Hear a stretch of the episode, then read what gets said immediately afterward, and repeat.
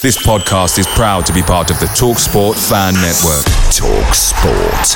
Powered by fans.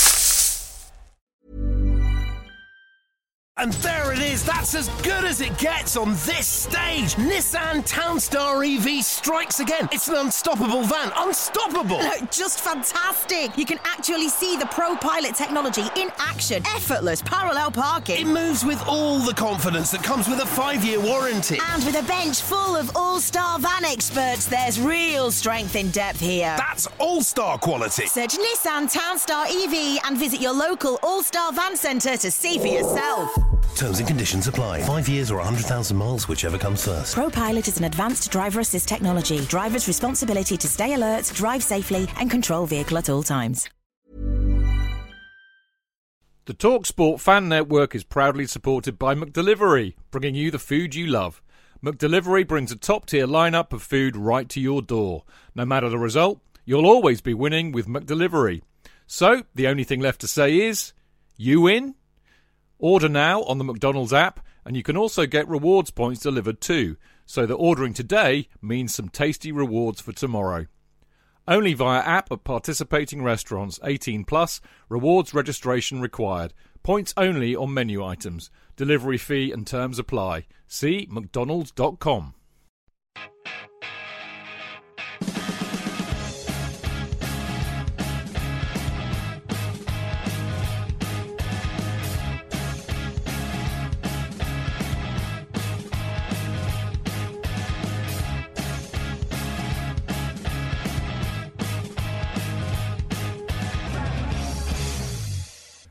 Welcome to the Chelsea Fancast, fueled by Guinness, powered by Celery, the show that never tires of Stamford Bridge.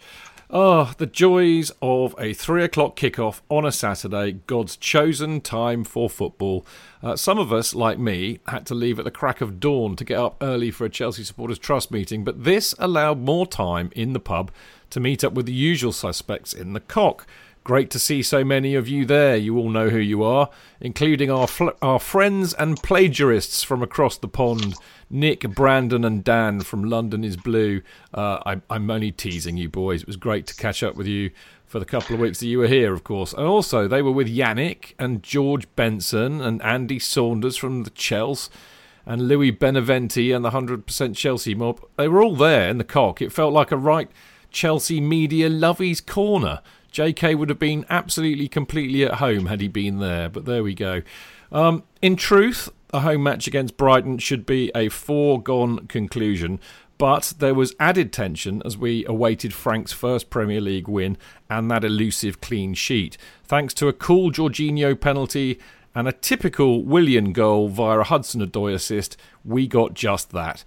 With a slew of fixtures against sides like Brighton, who we would expect to beat, let's hope that this is the beginning of a home run which might help us assess how serious Chelsea's assault on a top four finish might just be. The Chelsea Fancast number 474. Home Run. There you go. Um, okay, I, I shall be issuing prizes for those of you who can work out why I've called it Home Run, starting with, of course, my ever present sidekick on the Chelsea Fancast, Mr. Jonathan Kidd. Lovely to be here. Is it because um, uh, you're a baseball fan? No, it isn't, but that is part of the uh, reference, in fact. Yeah. Okay. Okay. Um, uh, is it because we, we were at home Yes. and um, uh, you were late, so you had to run to the uh, to your seat? No. No. No. Am I No, close? But you're doing well. Is it animal, mineral, or vegetable? I mean, basically, I kind of decided I, I'm not going to demean Joe Tweedy's huge brain because Joe is on, on on the show tonight, and I will introduce him properly in a minute. Very good. There's some very good. Actually, there's some good responses coming from Mixlr. I knew I'd rely on them. John Paul Guevara says Pulisic struck out. That was the illusion, you see. Home run, bit of a baseball. We're at home. We won for the first time in the Premier League this season. Hopefully, we'll go It's on a multi-layered. yeah, It's we'll go on a run. Yeah, exactly. Um, but uh, of course, you know, there's what? Go on. like an onion. Like Yes. an onion, you peel it away, and it's got many, many layers to it. Indeed, it has. It's multi-layered title today, and I, there is a bit of a not a dig, but a bit of a poking fun at the whole Pulisic situation because everybody seems to have got their knickers in a twist about this poor young American who can't get into the side at the moment and. Uh, you know, frankly, stick to baseball. Uh, no, I'm only joking. Uh, I've actually decided not to completely and utterly script anything about the Pulisic situation in the show tonight because I don't want to give any oxygen to some of the buffoons that are getting their knickers in a twist about it. But of course, loads of people have emailed in about it, so of course they will get their say on that matter. Now, enough of me prattling on. Uh, I need to introduce our, our most illustrious and fantastic Mr. Joe Tweeds as our second guest on the show. Joe, brilliant having you on the show, as always, mate. Yeah, cheers. Uh, glad to be on as always. Yes, lovely. It's a shame I, I didn't. I was having a chat with Joe before we went on air, and uh, as as you may or may not know, Joe and I used to sit very close to each other in, in Gate 17, and uh, I said, "Oh, when you know, have you been here yet this season?" He said, "Oh, I was there on Saturday," and I, I couldn't believe I missed him, but uh, I would have would have seen him in the cock with. I mean, basically, London is Blue were holding a. It was almost like meeting the Pope. They were having an audience with everybody on Sunday, and uh, Joe was supposed to be there, but I, so I missed him twice. But there you go. Never mind. Right, enough of me prattling on. Let's get on with the damn show. Right, on the show tonight. We celebrate our first home Premier League win and clean sheet, uh, and we try and figure out what's going on with penalties and applaud Jorginho for his Lazarus like turnaround from villain to hero. In part two, we discuss why experience is still key. We worry about Kante, we look at Lampard's big six weeks coming up, and we ask everybody no, actually, this is what we ask. Everybody likes us. Do we care? As opposed to no one likes us, we don't care. It's all a bit weird at the moment. I want to get into that. Uh, and uh, we're going to have the parish notices in part two because um, they've got a slight schedule change I have decreed, as I can do occasionally, because in part three, uh, we're going to read out the uh, the week's emails, largely because there are so many largely because I think it's nice to get them up the order a bit because they're getting so good. Um, so there you go. So we got emails in part three this week, and in part four, we're going to round up the show with a quick look back at the Carabao Cup win against Grimsby Town, and we're going to look ahead to Wednesday night's Champions League match against Lille. Now, don't forget you can listen to the show live every Monday at seven o'clock. I was going to say Jonathan's asleep. He forgot to do his live, but every never mind. I'll forgive him. It's live every Monday, uh, as in today. No, did you? I, I didn't I hear did. you. I'll, I'll, I'll, count you in, shall I? Anyway, don't forget you can listen to the show one, two, three live. Live. Very good. On Monday at 7 o'clock by going to Mixlr, which is mixlr.com forward slash Chelsea hyphen fancast, where, of course, you can join in the huge amount of chat that goes on on the live chat page. There are so many of you in here tonight just to read a few of you Rob Coombe, Andrew Self, Jabbercrackers, possibly my favourite name. Albert II, uh, new to me. Tuba 4, Adam Finnegan, Happy 2, Sean B, English Dan 7, the lovely Claire McConnell, Yaroslav Blue, Jonathan Perez, our mate Jonathan Jonathan, uh, Moniaki, Greg Gardner, By- Byron, Brian James, even Ashley Brain, Chris Dalton, Appium Dulce. We have Latin people in the house tonight. How exciting. Uh, anyway, good to see you all in the Mixlr as always. I look forward to your comments as I always do. I'm looking forward to tonight. It's going to be a cracking show, and it will start properly right after this.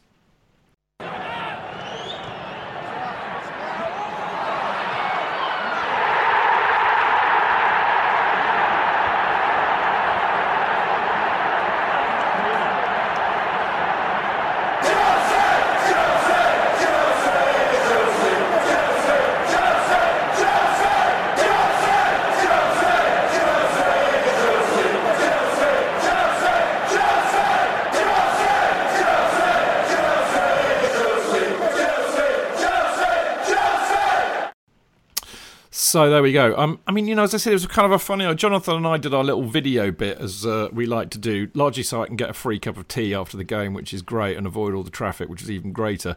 Uh, thank you, Jonathan, of course, as ever. Um, but I mean, all I, I mean, I, I, uh, that nothing. It, it, seemed a bit of a kind of a, an, a nothing kind of game, and I think half of that was because it comes after a walloping fun evening on Wednesday when we not absolutely humped uh, Grimsby Town and all the youth got a chance. And then, of course, last weekend it was Liverpool, which was a proper, proper, intense, emotionally wrought match with controversy, etc., etc. But the reality is, J.K., what uh, you know, we got a home win, our first home win, massively important, but we also got a clean sheet. And it, it kind of occurred to me what was more important, the home win or the clean sheet? Possibly answers itself, really, doesn't it? Well, I, I, I thought the home win was uh, was essential. Um, and I just felt we should have won by five or six goals. We were so much in command of that. And then we had the worry uh, with for 10 minutes in the second half that we weren't going to get the clean sheet and they might even equalise. Um, but we were so in the ascendancy um, that it was all slightly embarrassing. And I, I, I kept thinking we, we should really put it, be putting sides like this to the sword, especially with the number of chances created. Um, there was some really good football being played. Just the finishing is leaves so much to be desired at the moment in this kind of situation when we're still leaving these holes in, the middle in the midfield um, which seem to happen when we we still do get a bit tired I, I think about it because we are pressing and playing so much. But it, it, there are there are great moments of of um, uh, of skill and um, and effort and speed and they're clearly doing what Frank wants and it's it's such a different atmosphere from last year. Oh my goodness me! There is a joy to watching it. That obviously we're going to talk about the Grimsby game, which was one of the most joyous experiences for for, for years. But um, uh, no, I, I'm I'm um, uh, I, I, think the defence is slightly the worry for, for mainly because of the the impact that his that his pressing game attempts to make because it just leaves these large areas that are, are, are, unpatrolled by anybody, and I don't quite know how he deals with that. Um, Wait, but, I'll tell uh, you how he deals with it, JK. Like, tell you how he deals with it. Yeah. Kante comes back. Well, indeed, indeed, because we I didn't mean, even it, mention the fact he, well, we, he we, just disappeared. We, we are going to talk we, about we, are going to we are we are oh. going to talk about Kante, you know, later. So I'll I'll, I'll keep my powder dry on that. But I, I yeah, you know, what what what I was curious about when we started uh, the match was that uh, was the midfield, funnily enough, because I kind of did think, whoa, that's a bit interesting in the midfield, because we had Barkley clearly Indeed. in the midfield. Um, do you know what? I'm having an absolute brain fart. Let me just uh, let me just check because I can't remember actually who was in the flaming midfield now, having like launched myself into a uh, you know a doodah about it. Yeah, we, we had yeah we had Barkley. Barkley, uh, I hate the. By the way, if you're listening, Chelsea FC, I hate your fifth stand app because you have to press on the bloody players, and I can't. I'm I'm too blind to figure out who they are. Yeah, it looked like Mount had gone kind of. You know, they were going four three three, so they had Barkley, Jorginho, and Mount. And I thought, well, that's that's you know a bit of a diversion away from having Kovacic and Jorginho there. Joe, what did you make of that? Because I thought that was a it was a bit gung ho, but then again, we were playing Brighton, so why not? Yeah, I mean, we're kind of used to sort of set roles in midfield. You've got your kind of designated holding player. You've got someone who's a bit more sort of combative on the right hand side, and then the guy on the left normally has a bit more a bit more freedom to kind of roam, roam around. And I think that's something we've seen going all the way back to to Mourinho and Ancelotti when they've had their their really successful sides. So to see a, a midfield packed with with kind of sort of two attacking midfielders with Barkley and, and Mount, and then kind of obviously the defence being shaded by someone who maybe isn't a, a pure holding player was was quite a big gamble. But I, th- I think you know largely we we controlled the game. I mean, I, I know we're going to talk about Jorginho in a second, but you know J.K.'s point about the, the kind of chasm of space that sort of appears sort of periodically throughout the game. I think that's one of the maybe one of the, the drawbacks of playing sort of three players who who maybe aren't as uh, let's say positionally sound. Um, you know, in terms of in terms of like off the ball work. So. Um, yeah, I mean, I think it's probably a, a move from Lampard to look at the the guys we're playing. I don't think you'll see us play, let's say, someone like City um, or, or, anyone kind of you know approaching sort of a, a, top quality side in the league with a midfield that, that has that kind of two and one, um, you know, kind of setup. But I think it, it, largely works. You know, we we control most of the game. Um, we obviously created a, a, lot of chances, which I think maybe is is also Lampard's thinking that you know if we're going to concede goals. Um, let's maybe try and get as many sort of attacking creative players on the pitch as possible and see just see how, how many we can score and then, and then try and sort of take care of things on the other side. But certainly certainly an interesting setup, and I think probably you know going from from all the way back to when Mourinho started playing 4-3-3 and then all the way to, to Sarri last season.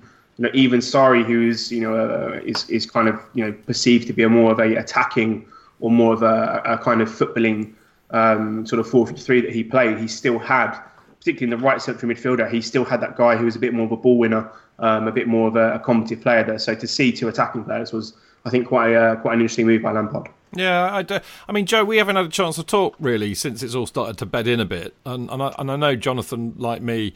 In fact, actually, I shall I shall just let the listener know you you will probably hear less from me and Jonathan tonight than you have done for a long time on the Fancast, whilst we just sit here and listen to the wisdom of Joe. But I mean, we've not really heard you talk about how it's working tactically for Chelsea since Lampard's come in. Uh, we've we've seen various various uh, you know formations, haven't we? Some have worked well, some have, have not worked so well. I mean, what, what do you think about how that's evolving? I think the the fact that I mean, if, if you look at the the sort of statistics, and I think this probably also kind of correlates to what you see when you watch the games, is we seem to be in a position now where we play, I think, a lot quicker than we have done for the past couple of seasons. Um, there, there's a willingness to go direct. There's a willingness to be direct. Um, we seem to be creating an awful lot of chances in games. You know, even going back to the, the Liverpool game um, last Sunday, Grimsby obviously as well. But you know, I mean, we probably had four to six pretty good goal scoring opportunities, and I think that's always been maybe one of the criticisms of of Chelsea under, let's say, Conte or, or Sarri, is that maybe we weren't creating as many chances. And I think that you know the, the big departure we've had. So I mean, largely for the past, uh, let's say, three maybe four seasons with Conte and Sarri, you've had this kind of very Italian mindset in how they coach the side. So they, they use this concept called positional play, which is kind of all these set patterns of play. And, you know, you, you don't have to really be like a coach to understand that we used to play a lot of like similar kind of movements. So, you know, into the wing back, into the back into the midfielder player, and the ball over top over the top to Costa was one of uh, you know one of uh, Conte's kind of very very similar moves. Um, there was loads of uh, times where the ball would come into Jorginho midfield and he'd play that try and play a quick ball around the corner to a winger um, or, or, to the striker over the top.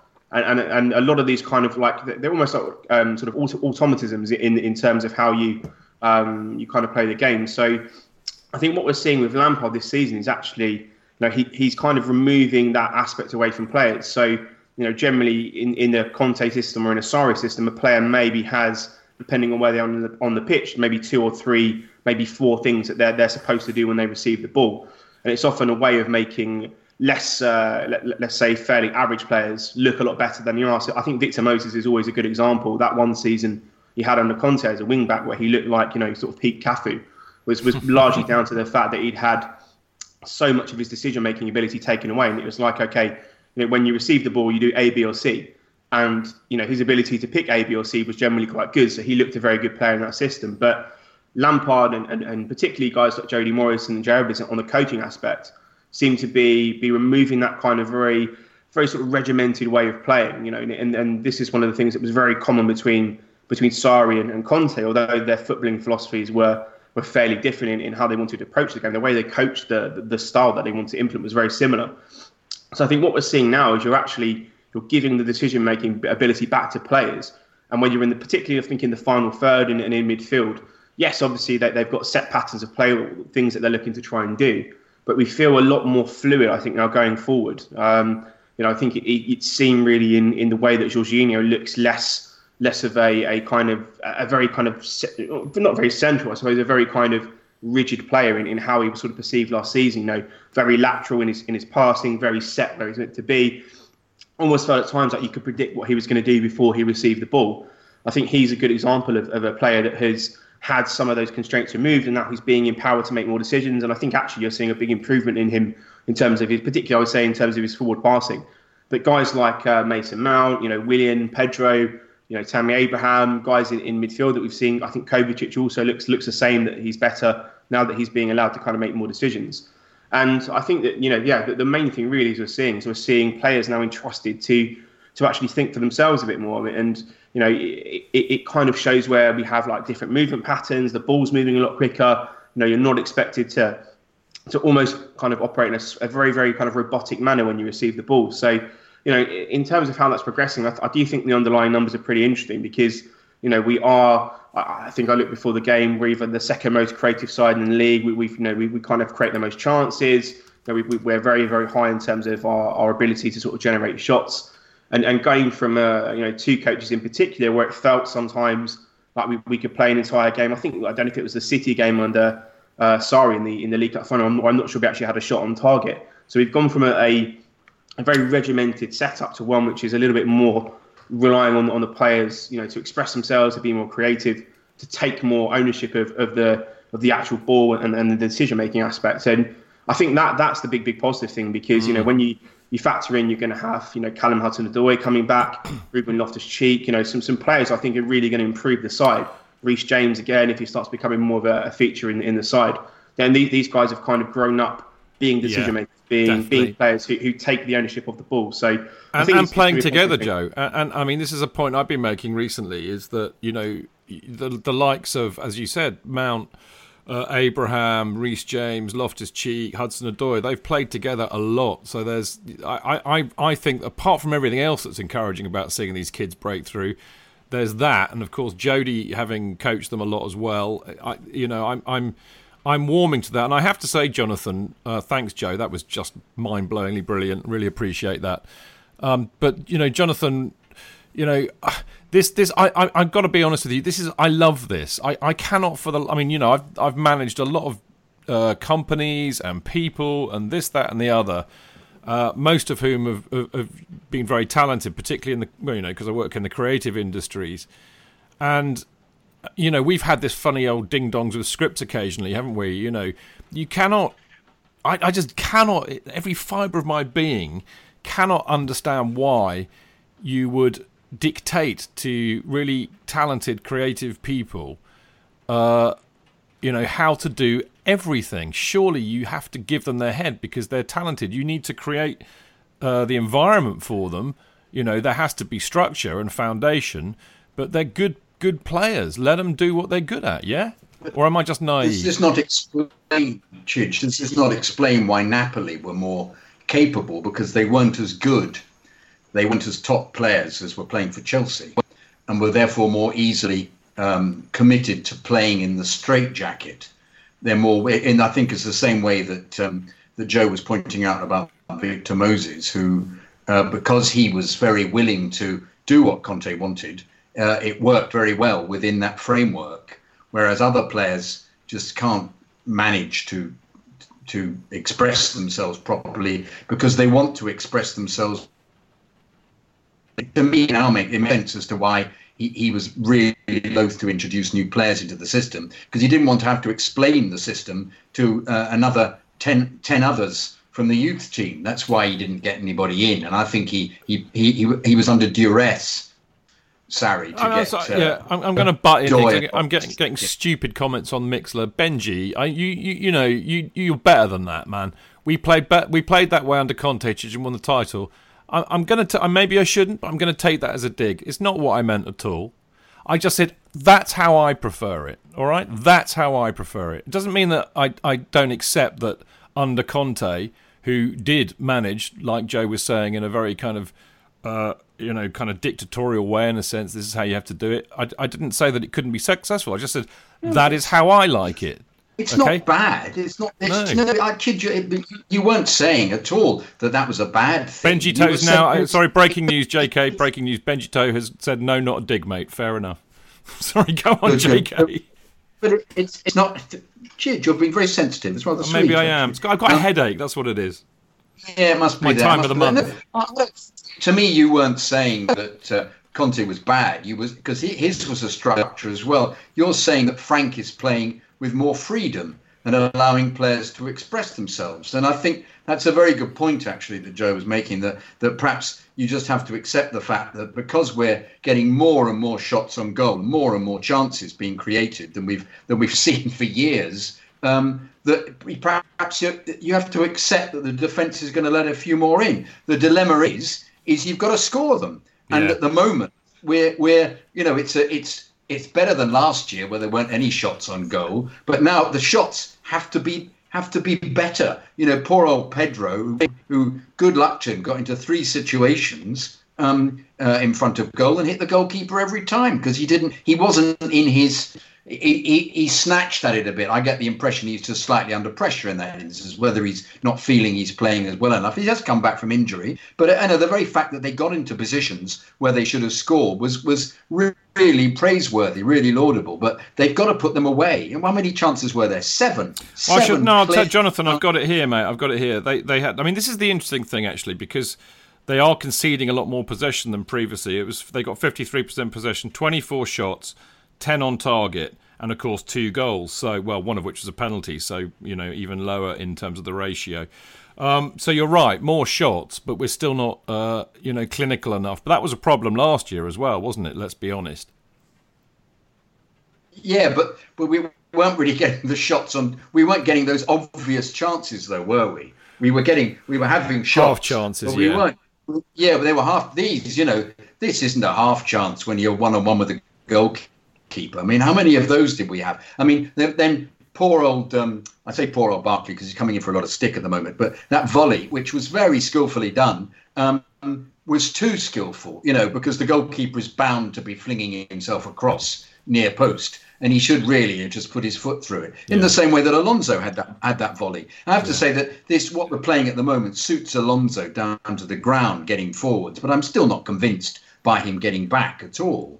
Um, so you know he is very much an attacker, Alonso, and yet uh, oh, and yet other than one unbelievably wayward cross that went out for a corner, he just he, when he's on form, he sticks in some very capable stuff. Actually, Alonso.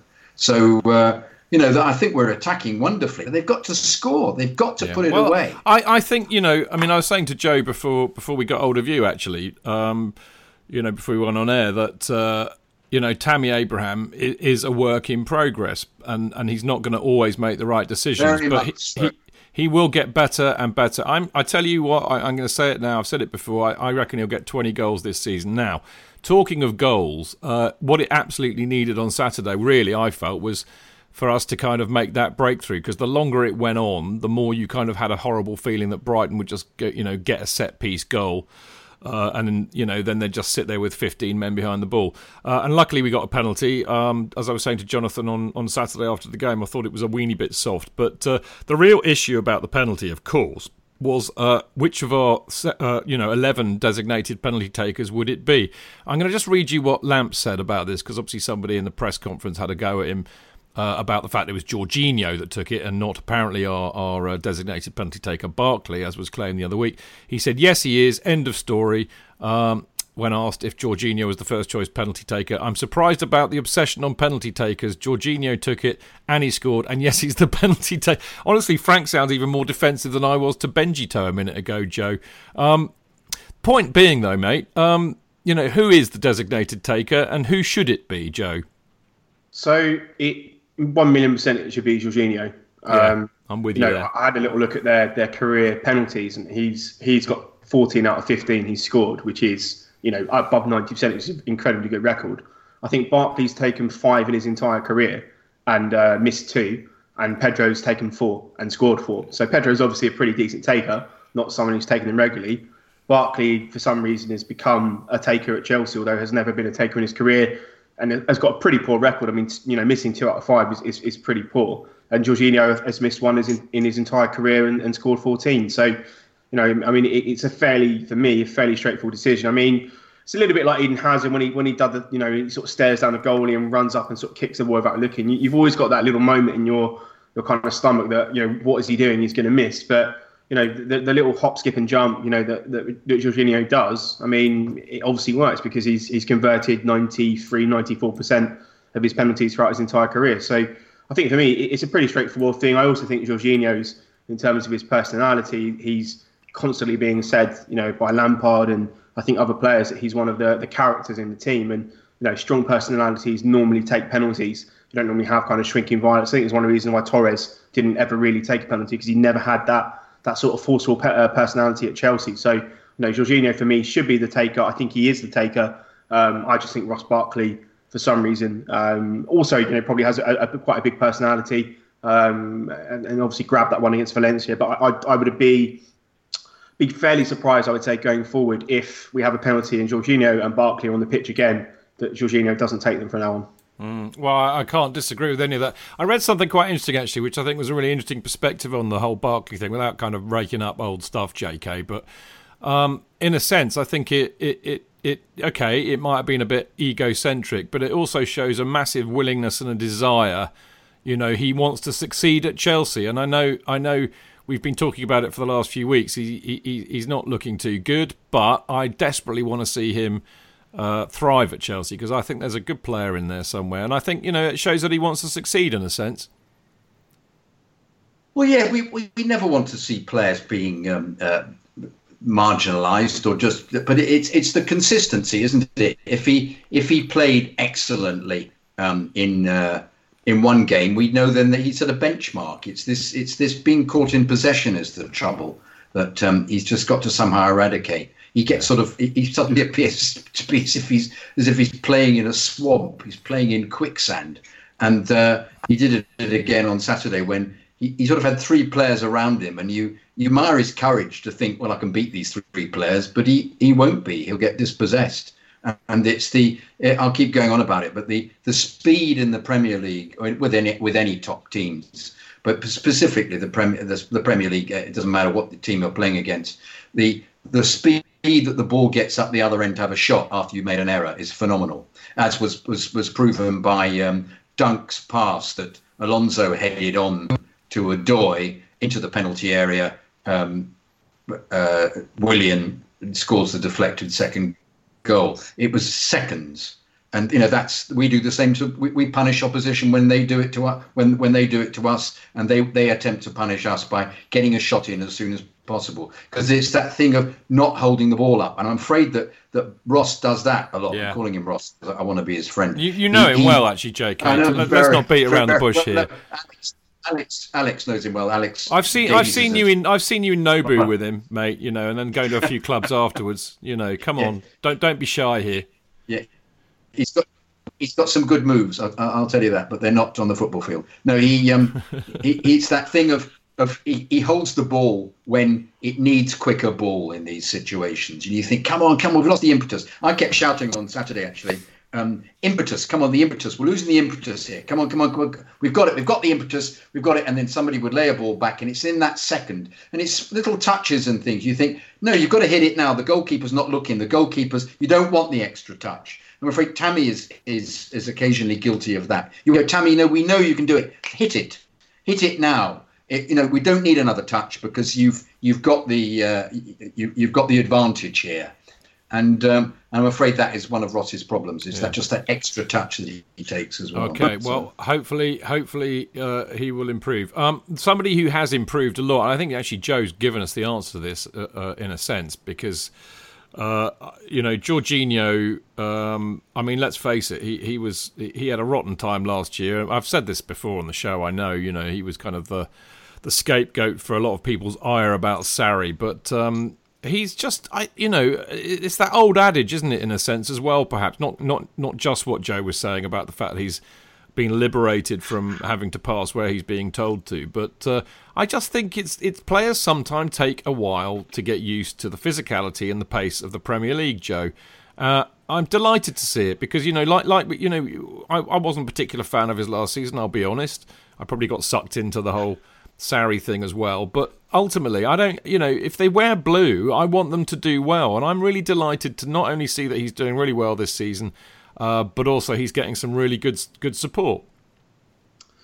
Yeah, I mean, I, I completely agree on that. And, you know, I would say probably, and this is maybe me you know, you, you see these kind of unpopular opinions on social media, media which are actually are quite popular. Um, if I speak, I, I will be in trouble. Exactly. Yeah. Um, I, I, mean, my my unpopular opinions. I, am not I'm not fully sold on him as a as, as a holding player at the moment. Um, I think I you know I will one million percent say that I think he's been infinitely better than than last season. But for for someone who has grown up watching Claude Makélélé, Michael Essien, John Obi Mikel, etc., play that role, and, and, looking around the Premier League and, and seeing that the profile of player who who is playing there in, in this kind of you know this era of the Premier League, I think when you have someone like Hudson Odoi saying on one of these sort of FIFA 20 kind of videos, you know, being asked who the slowest and the weakest player in the squad is, and, and both times he says Jorginho without batting an eyelid. Whoa, really? What was that in then? Yeah, it, it, wasn't. It wasn't in a mean way. They're being asked about their FIFA stats, you know, right, who's, the, right. who's the slowest and stuff like that, and and he he said it without even really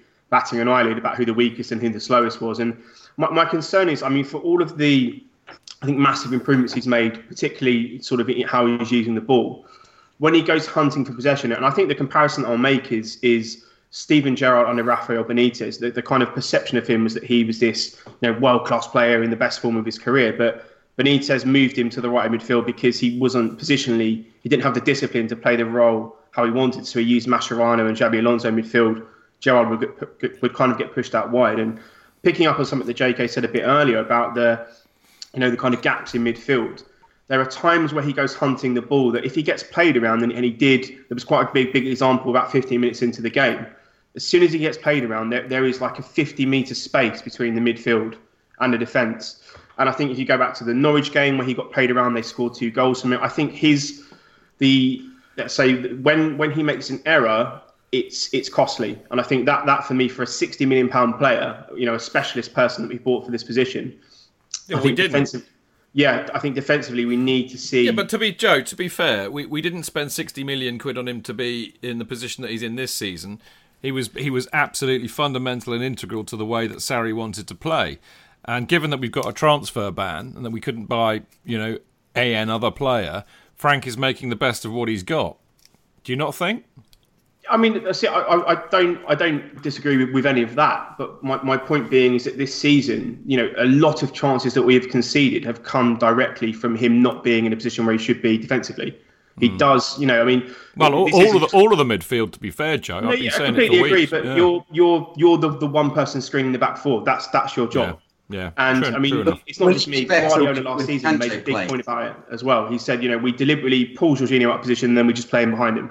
You know, he actually said that in a press conference as well. So, yeah. you know, I just want him to be a little bit more disciplined because I appreciate the desire to press and to harry, but I don't want him pressing centre backs. I don't want him pressing, you know, the, the opposition central midfielder who's picking up the ball two yards off of a right back. I want him to to be a little bit more disciplined because if he goes if he goes missing and he gets played around, you know, I mean, we're thankful that we've got a bit more pace at the back now, but it, it that's that's my only real criticism of him is that when when he makes a mistake or when he makes an error or gets something wrong, it, it's costly, and it is it's normally in that position. That's why you know Fabinho and players like that have, have kind of risen in profile because they they're very good at screening that kind of space in front of the back four. So you know, I, I, said I appreciate that this is this is a bit of an unpopular opinion, but no, no, no, not it's, it's, it's something that I, I, I see it and I can't unsee it during games because yeah, as I said, I thought he was very good against Brighton largely, but we've seen it in other games, particularly the Norwich game is one that springs to mind. He made two mistakes in that game and they scored twice because of it. And I think it's a very high kind of risk reward strategy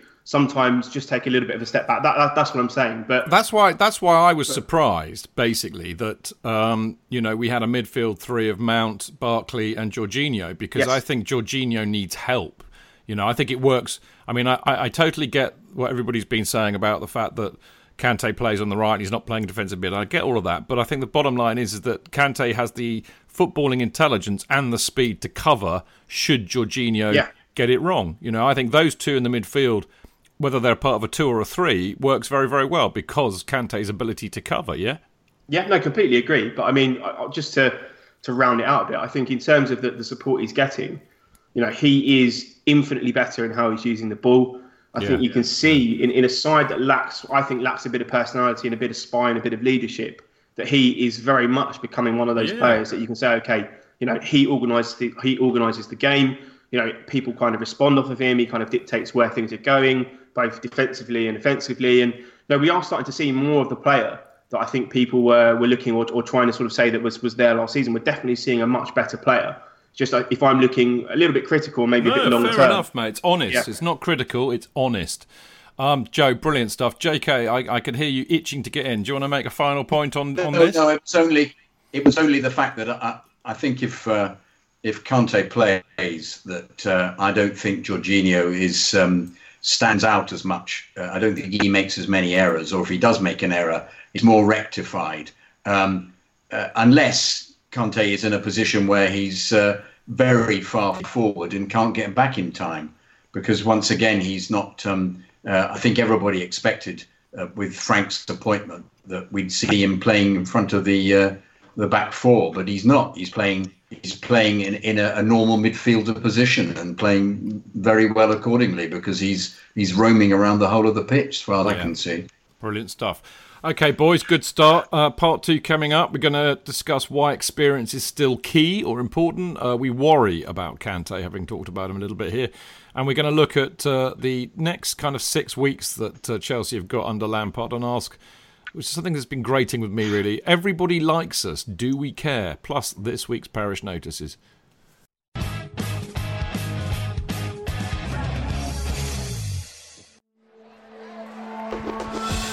The only place for Chelsea fans.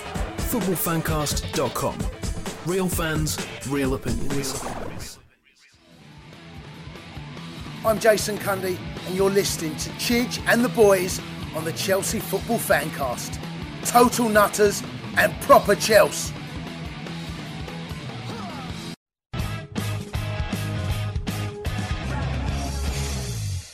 Right, welcome back. I'm Stamford Chidge. You're listening to the Chelsea Fancast. We've got the uh, the wonderful uh, Jonathan Kydd and the fantastic Joe Tweedy. Good uh, good you. evening, chaps. Yes, lovely to.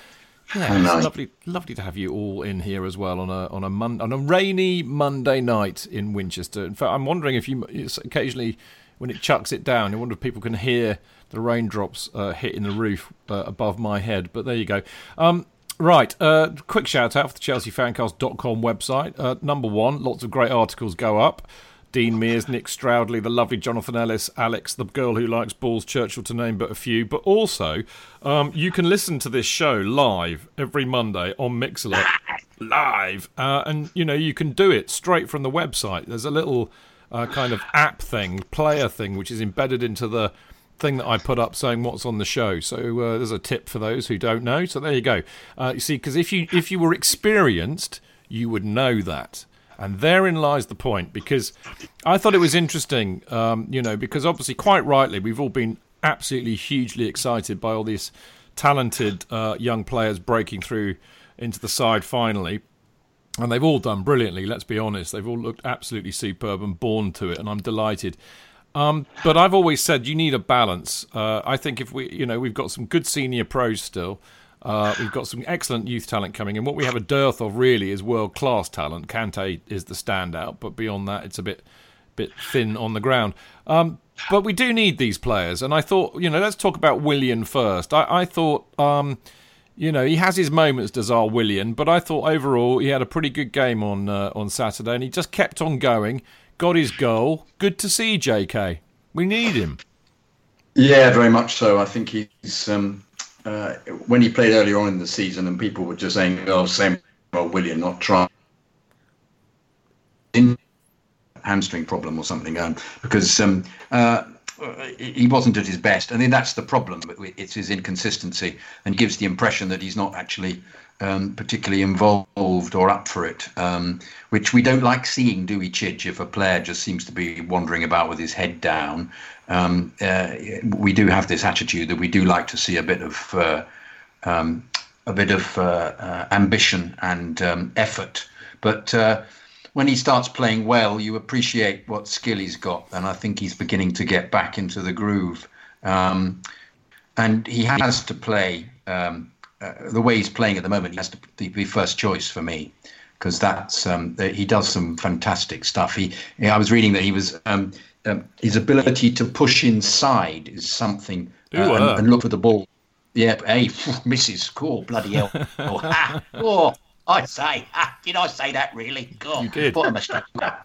um, only a Monday, ability yeah, we've got yeah four days to go to the weekend. Come on. Um, uh, no, he's he's, he's um, I think he has certain skills that the layman doesn't notice. I'm sure that Joe notices. And there's this article I was reading saying how he makes himself available for the ball in a way that that um, other players don't in the Chelsea team, and uh, and consequently, it's. Um, uh, it's a plus, and it's something that you don't really notice his ability to run off the ball to receive it and then cut inside, which uh, I know some people have, have objected to, but it leaves the. Uh, and I think last year with Sarri, people were complaining about it because he was getting into the middle, but it it means that. Um, there's an option for, for the winger to get there, and uh, it seemed to make great sense to me in the way that, that Lampard wants to play. Um, but I, I'm, I'm, I've always been a, a Willian fan, as, as you know, Chidge. Actually, I've never been. You like a bit of. Willie. I like a, I like, well, actually, actually, no, Chidge, no, as you know, but uh, but uh, I like a bit of him. Um, no, I don't mean that. That sounds ridiculous. I mean, no, um, I like. Um, I think you know he was he. he- He's obviously had the standout season when we were dreadful when we finished tenth. But I always think that there's a there's a um, uh, there's a, there's an almost a world class player there that should be allowed to express himself even more. And it, and it, it annoys me. What annoys me about him is, in fact, I think he he's he's had the ability to be fantastic, and and, and then lets himself down by by not performing on occasions. And I, I suppose we, we we're after consistency as well as the effort, and he doesn't have it. But mm. um, it's been nice to see him in the last few games. Uh, looking uh, really excellent, and I'm very pleased for him. And it's annoying that Pedro isn't looking as excellent.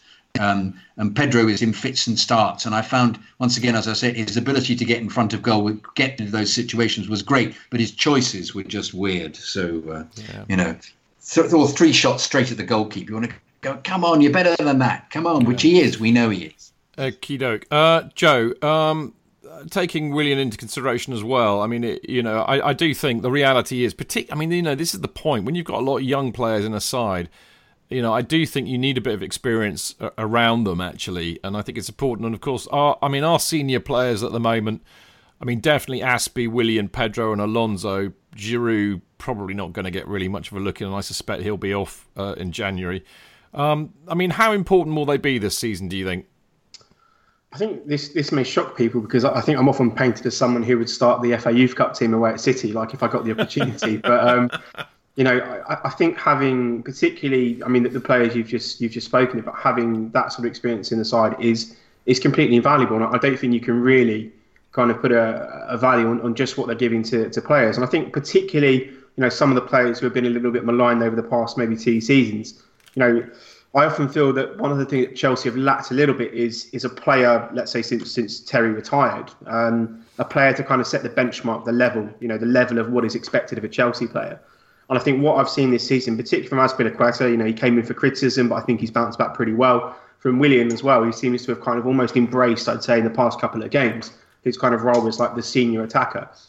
That these guys are now setting the the, the kind of the benchmark for the younger players. You know, this is this is what is the expected view. This is how you win games as a Chelsea player. These are the standards that we've had at Chelsea, and I, would include Jorginho in that as well as a player yeah, who was really, definitely. really, really good at establishing, you know, the, the benchmark for work rate for for sort of you know what you should be doing. And you know, in, in terms of how important they'll be, I, I, think they'll they'll continue to be important. You know, as long as we can't buy players. Um, you know, Azpilicueta will have a huge, I think, role in shaping the the future career path of, of Reece James know, an incredibly talented player, but having someone like that to learn from, you know, to, to, to actually have as almost be as an understudy for the time being is fantastic. Same with Willian and, and, and guys like Hudson Odoi and, and Christian Pulisic, Pedro the same. Um, even Alonso, you know, I think, uh, you know, he, he is a, a, very, very good, you know, deputy to, to Emerson, but obviously, and also a very good player to bring in as well. And I, I feel that, you know, Tammy Abraham could learn an awful lot about hold up play from, from playing with Olivier Giroud, watching him, training with him. So, you know, if, if we're in very much a transitional season, we've got an incredibly young team, you know, incredibly young players who are almost kind of, you know, get, getting their experience as they sort of, you know, play in the Premier League, which is is not something you normally associate with Chelsea youngsters.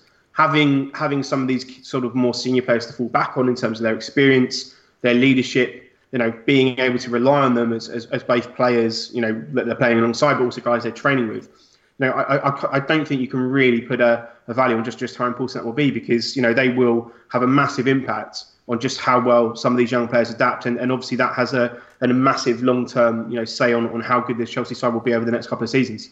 Hmm, I agree with all of that.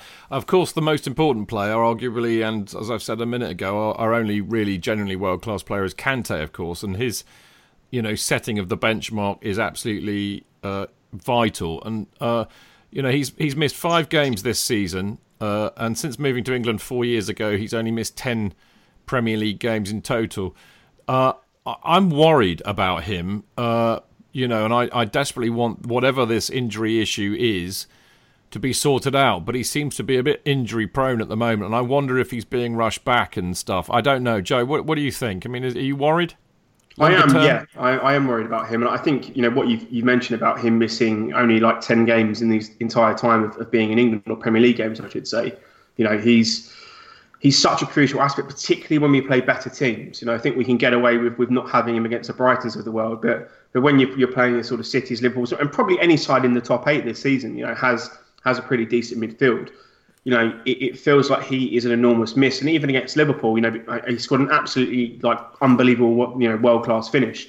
Um, but there seems to be a little bit that he's he's not maybe moving as freely. Like I, I'm not sure what it is with him, but you know, we're, we're so used, and I think you're right. You know, he's set such incredible standards. that even if he drops a little bit below that, you're kind of it's natural to panic because you assume something is, is wrong long term. It, will be very interesting to see, you know, how how the injury situation is handled because you know we I don't want to be in a situation where you know people maybe remembered Ledley King just basically just sort of didn't train throughout the week for Tottenham and then just turned up on Saturday and Sunday and then just repeated the process. You know, I think that, that that would be a, a pretty bad situation because that almost signals the end of you know kind of the end of Kante for, for the next two seasons. But it's it's just going to be one of those things I think that they need to sort out. But you know, we've had a lot of big games kind of early, and, and I think the maybe the perception is that he needs to be playing in those games. But you know, for a player that you're so used to seeing play virtually every game that he can, you know, the fact that he's missing games. And, and we're maybe going with slightly slightly different, you know, kind of midfield combinations, and maybe using more attacking players in midfield. You know, I think uh, you know him him and Jorginho work well as a pair defensively as well. So you know, my point about Jorginho defensively also, you know, kind of gets sort of uh, negated somewhat when Kante's playing. But it's it's going to be it's going to be interesting to see how it develops because you know he's not really been a player that you associate with with injuries throughout his career, and you know going back to to Leicester, and, and even if you look at his his sort of injury record in France, you know it, it's virtually perfect in terms of the amount of game time he's actually missed. So the fact that this has now become a thing that he doesn't really seem to have, have properly gotten over the injury he had at the end of last season you know, it, it's a worry that this is something that is going to become now part of him. You know, throughout the season where he's being managed as a player, he's ne- he's never going to be back to being fully fit. He's being managed through games, and his workload's being managed because they want to kind of make sure that he plays the bigger game. So well, I, that, that, that's the big concern is that he never really gets back to being fully fit because he, he keeps being dropped in and out. Yeah, and I think there therein lies an interesting issue because Jonathan, I mean, this year, uh, you know, given given that you know, I mean, I hesitate to say this, we are Chelsea after all but there is possibly less pressure this year on a manager to win stuff than there has been since Roman took over. So surely wouldn't it be more sensible to say, you know what, you know, yes, he's our best player. Yes, we need him against the big sides and all of that. But you know what? Let's let if he has to like spend six months out getting absolutely rested and fit, maybe this of all years is the year we could do that rather than bringing him back when he's maybe not 100%, which leaves him vulnerable to get another injury, which means he misses another two games. You know, wash, rinse, repeat, basically. Maybe just sort it out. Give him a rest. Do we know what the scope of the injury is? Because uh, uh, I thought originally it was the knee injury that he had, and he clearly shouldn't have played in the Europa League final, but played wonderfully. And perhaps he's, as Joe was saying, he hasn't uh, he hasn't recovered from that. But is, is it? Um, I, I, read that he had a, a, a, um, a, calf strain as a consequence. Was that the injury that he had again? Well, I, I heard recurring? it was. I think he tweaked a hamstring. That's the most recent. It was a hamstring. One. Well, you wonder whether it's all connected, and yeah. you're absolutely right. You know uh, why? Don't, whether... You know why, don't you? Because your ankle bone's connected to connected your... to your yeah, exactly. Of course. Yeah. your knee bone's connected to your yeah. yeah, your thigh bone. That's right. Your, your thigh, bone's connected, connected to your to your your femur. Yeah, well, whatever. You get the point. Yeah, yeah, whatever. Yeah, yeah I've, I've ruined it now. Um, Not, well, yes, actually, you have, but I, I, still love you. yeah, but no, but I think I think whether that's a, that's um, whether that's actually the the problem is that he's it's referred injury. He's he's he's um, in the same way that Rudiger came back with a groin strain immediately because he came back too soon. And you wonder actually what's going on with the club at the moment because Emerson came back and apparently he was okay and, and, he lasted 30 seconds. So um, what, it would be nice to find out what the uh, what the doctor is saying to them. Is he saying to Frank, "Yeah, they're fine," and they're having a uh, a, a not rigorous enough um, do, uh, do, you do you ever remember? I bet you watched this as a kid. I might exclude Joe out of this. Apologies, Joe. Uh, Reggie Perrin, uh, that wonderful series. Um, can't remember the title yes. of it. Was you know the one I mean? The, rise, the, the, the, fallen rise of uh, Reginald Perrin with Leonard yes. Rossiter in it. I remember the the doctor at Sunshine Desserts. Maybe that's who we've got yes. at Chelsea at the moment. Okay, one for the teenagers there. Um, yeah, it's a worry. Yes. I, I, mean, you know, frankly, I'd, I'd, I'd give him a rest, get him properly fit, because when we come back fighting on all fronts next year, you know, he's our best player. We need him back fully fit and like he used but to be. It may be that he's happy at the moment to lurch from game to game. It may yeah. be that he says, "Well, I'd like to be there for uh, for Lille." He may play on Wednesday. Yeah. Well, we'll see. Um, um, and they're not playing the league game. They're not playing against Southampton. I don't know how they're managing it, but um, uh, on this, Chidge. I know, I know that we've, we've literally just signed a new strength and conditioning coach, so I think maybe they've realised that something is not right, and they've gone out yeah. and tried to hire someone to sort it out. So it'd be uh, interesting to see yeah. if anything changes. Yeah, good yeah. point, mate. Um, listen, talking of people who who, who are starting. Um, uh, it'd be interesting to know where we stand on, on Callum Hudson-Odoi. I mean, my, my feelings on him really. It was interesting. I thought, you know, I, the, the Grimsby Grimsby game, uh, Frank kind of dug him out a bit. I, my, my view on him is that he, he's still a bit rusty, having been out injured for a long time.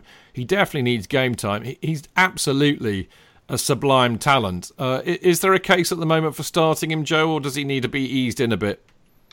I still think, I mean, again, I'm, I'm speaking as, as, someone who is, has been in an absolutely enormous fan of him since I, I, saw him play in the FA Youth Cup. But I think he needs to be eased back into the to the side somewhat, and a little bit, little bit how he's being used at the moment. You know, kind of an impact sub last 20, 30 minutes in the Premier League. Maybe he plays a bit more regularly in the cup.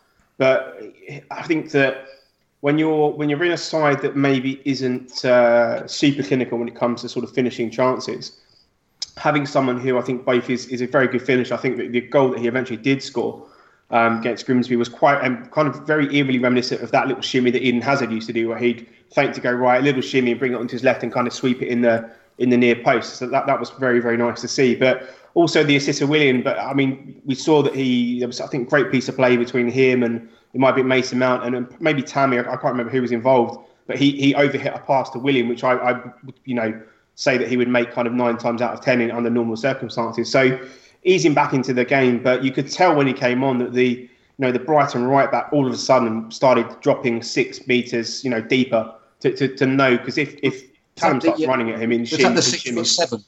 Yeah, was that the six foot yeah, oh no, no, no. He, he, was the uh, he was the left back. He's the tallest left back I've ever seen. But he was like a basketball player playing left back. I mean, seen the, the, full.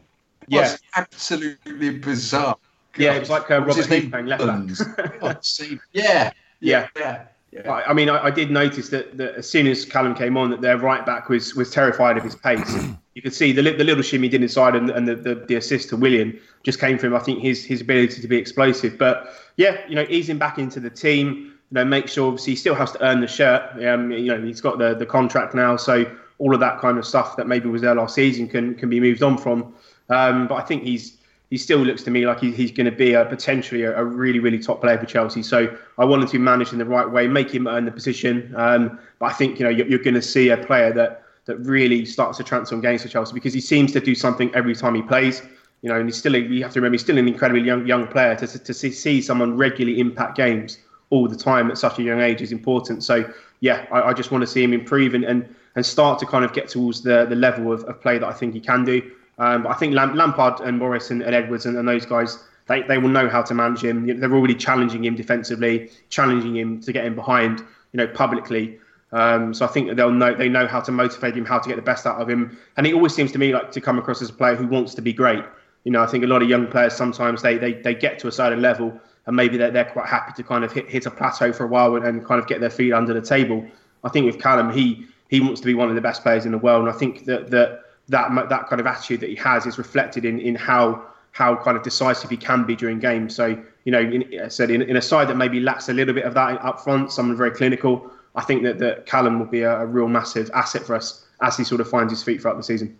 Mm, interesting stuff. Right, let's move this on a bit because. Uh, we we now enter. It's not been an easy start for us for for many many reasons. Um, but we now have a run of one, two, three, four, five league games. I mean, I know we've got United and the Carabao Cup, and I know we've got uh, we've got uh, Champions League matches as well. But on the league, we've got Southampton away, uh, Newcastle at home, Burnley away, Watford away, Palace at home. Uh, before we then face our, our, you know, arguably one of the biggest tests of the season, which is uh, Man City away uh, on November the 23rd. The, the, the, theory seems to be, JK, that, that all of these matches are winnable. I, I know you, for one, would, would absolutely insist on that. Um, how many points would we settle for out of that little lot there, do you think? um, I think we ought to win them all. Chidge, other than what, uh, what, did I tell you? What did I tell you? Yeah, you're so predictable. no, I am. I am. But really, really, if he if he just improves and the team improves, which I think they're doing, um, uh, Southampton aren't great. They're tricky. It's a tricky one. It's away, but possibly we might draw it. Newcastle are abysmal. We need to take them to the cleaners. Burnley away difficult because they're a nasty bunch. Um, but that's winnable. Uh, Watford are, are, are, poor at the moment as well, and Palace similarly we should beat them. But they're all they're all tricky, aren't they? They've all got some uh, canny players and managers other than Newcastle. Um, so, but yeah, but in in in in, in the best of all, all possible worlds, we should get um, 15 points, but and then uh, possibly not care about City. Um, mm. But knowing Chelsea will probably give City a very good team, a very good match, um, and uh, and drop points against this lot. And they'll probably start mm. off by drawing at Southampton. But um, for me, that if if all it needs for us to, for to start scoring and get early goals. We seem to have this ability at the moment because we were so so on the pace at the beginning to uh, to overwhelm sides. But uh, yeah, no, I, am I'm, I'm the answer to your question. I would love us to win them all. We should win them all. I suspect we'll end up with say. 10 points if we're lucky 10 tw- uh, 12 would be you, good you've, wouldn't you've it? gone down from 15 to 10 and then back up yeah, to 12 no no no uh, 10 was wrong 12 12. No, I'm I'm trying to be a realist here, Chidge. Yes, I'd like us to win them all, please. Do you know what? I'm, I'm, I'm going to I'm going to ask. The little boy in me. I know. The I little know. boy in me wants us to win them all. Um, right. Okay. I was going to ask Joe what he thinks. Actually, I mean, uh, before you do that, before I do that, Joe, I, I reckon we'll. Uh, I think we'll we'll win against Southampton. We'll win against Newcastle. We'll lose to Burnley. We'll win against Watford, and I think we'll draw with Palace.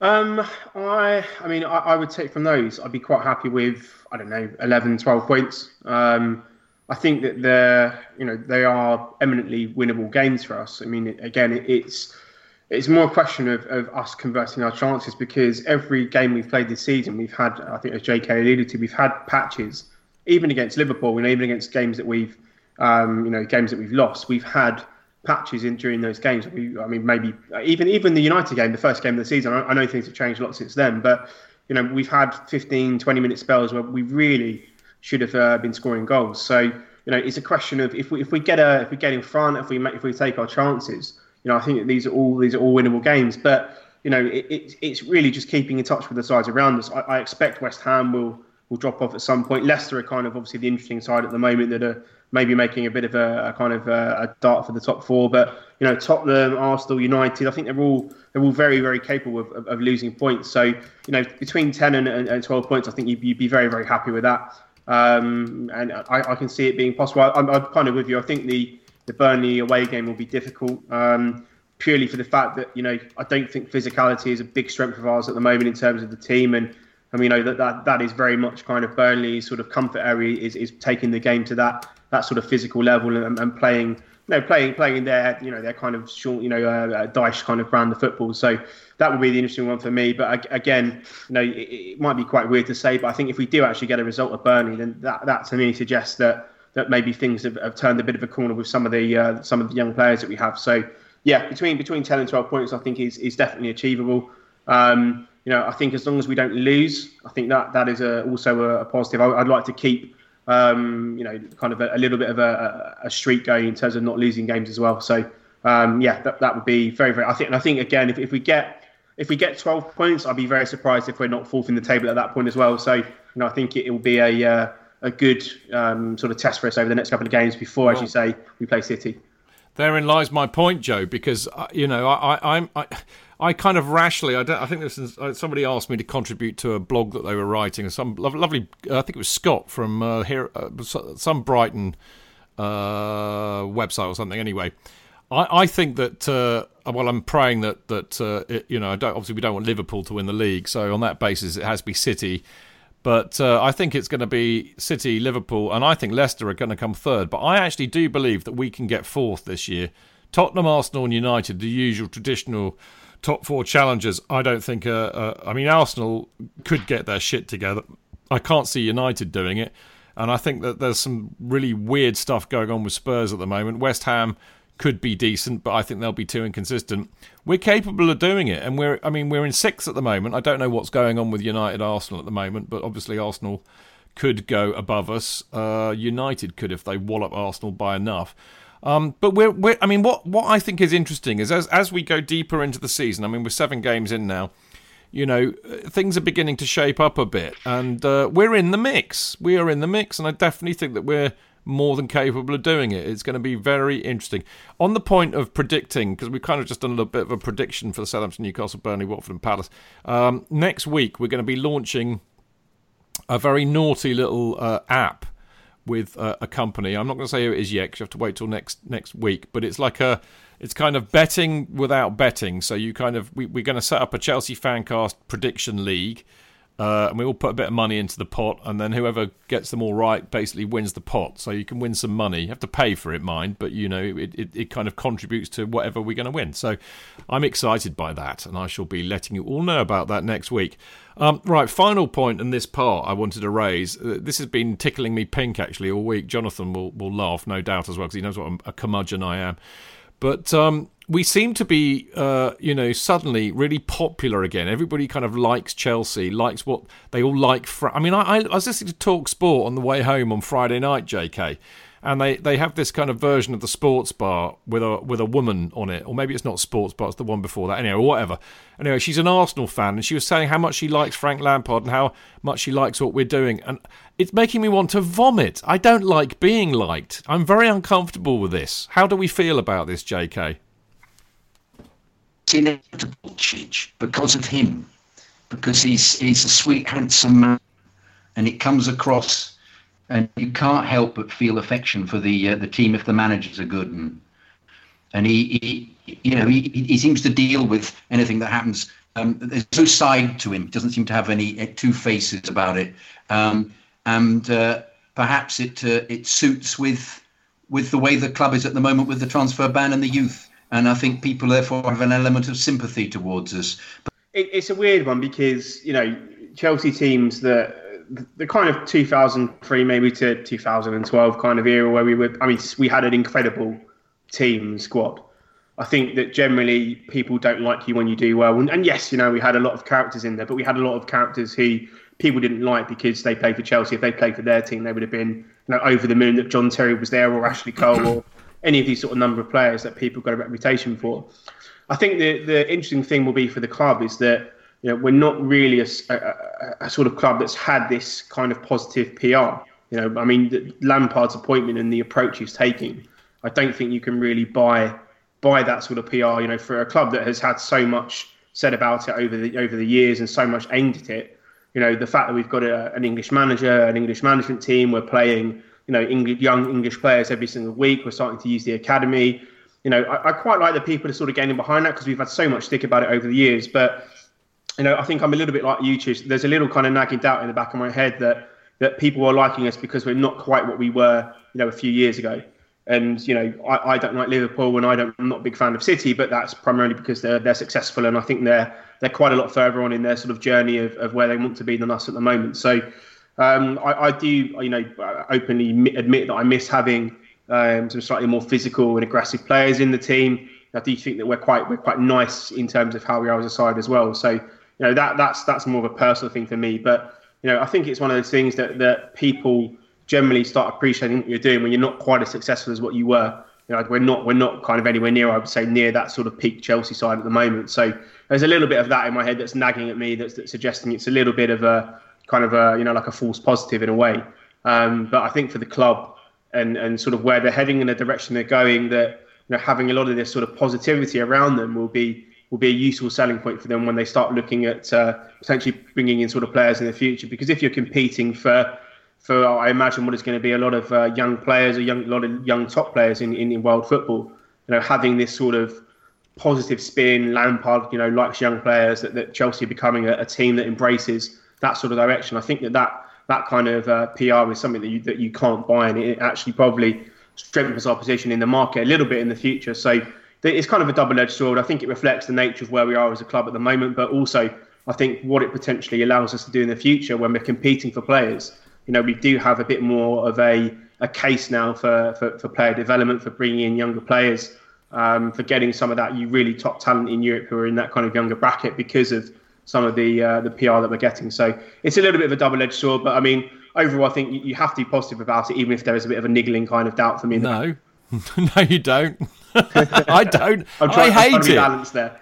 I hate it. I hate being, you know, this sec- everybody's second favourite team bullshit. I hate it. I much and like, prefer oh, it oh, when everybody you know, hates us. sort of I much prefer it. I have no need to be loved by football supporters. That is for sure and for true. But I'll leave it there before I spontaneously combust.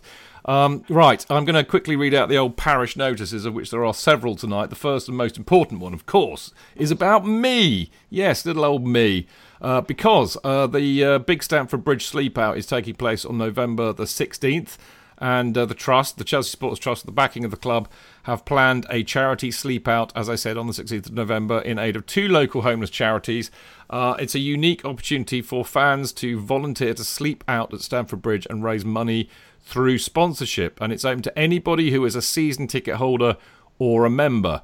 Uh, full details can be found at the Supporters Trust website, which is chelseasupporterstrust.com, amazingly enough, and the Facebook page.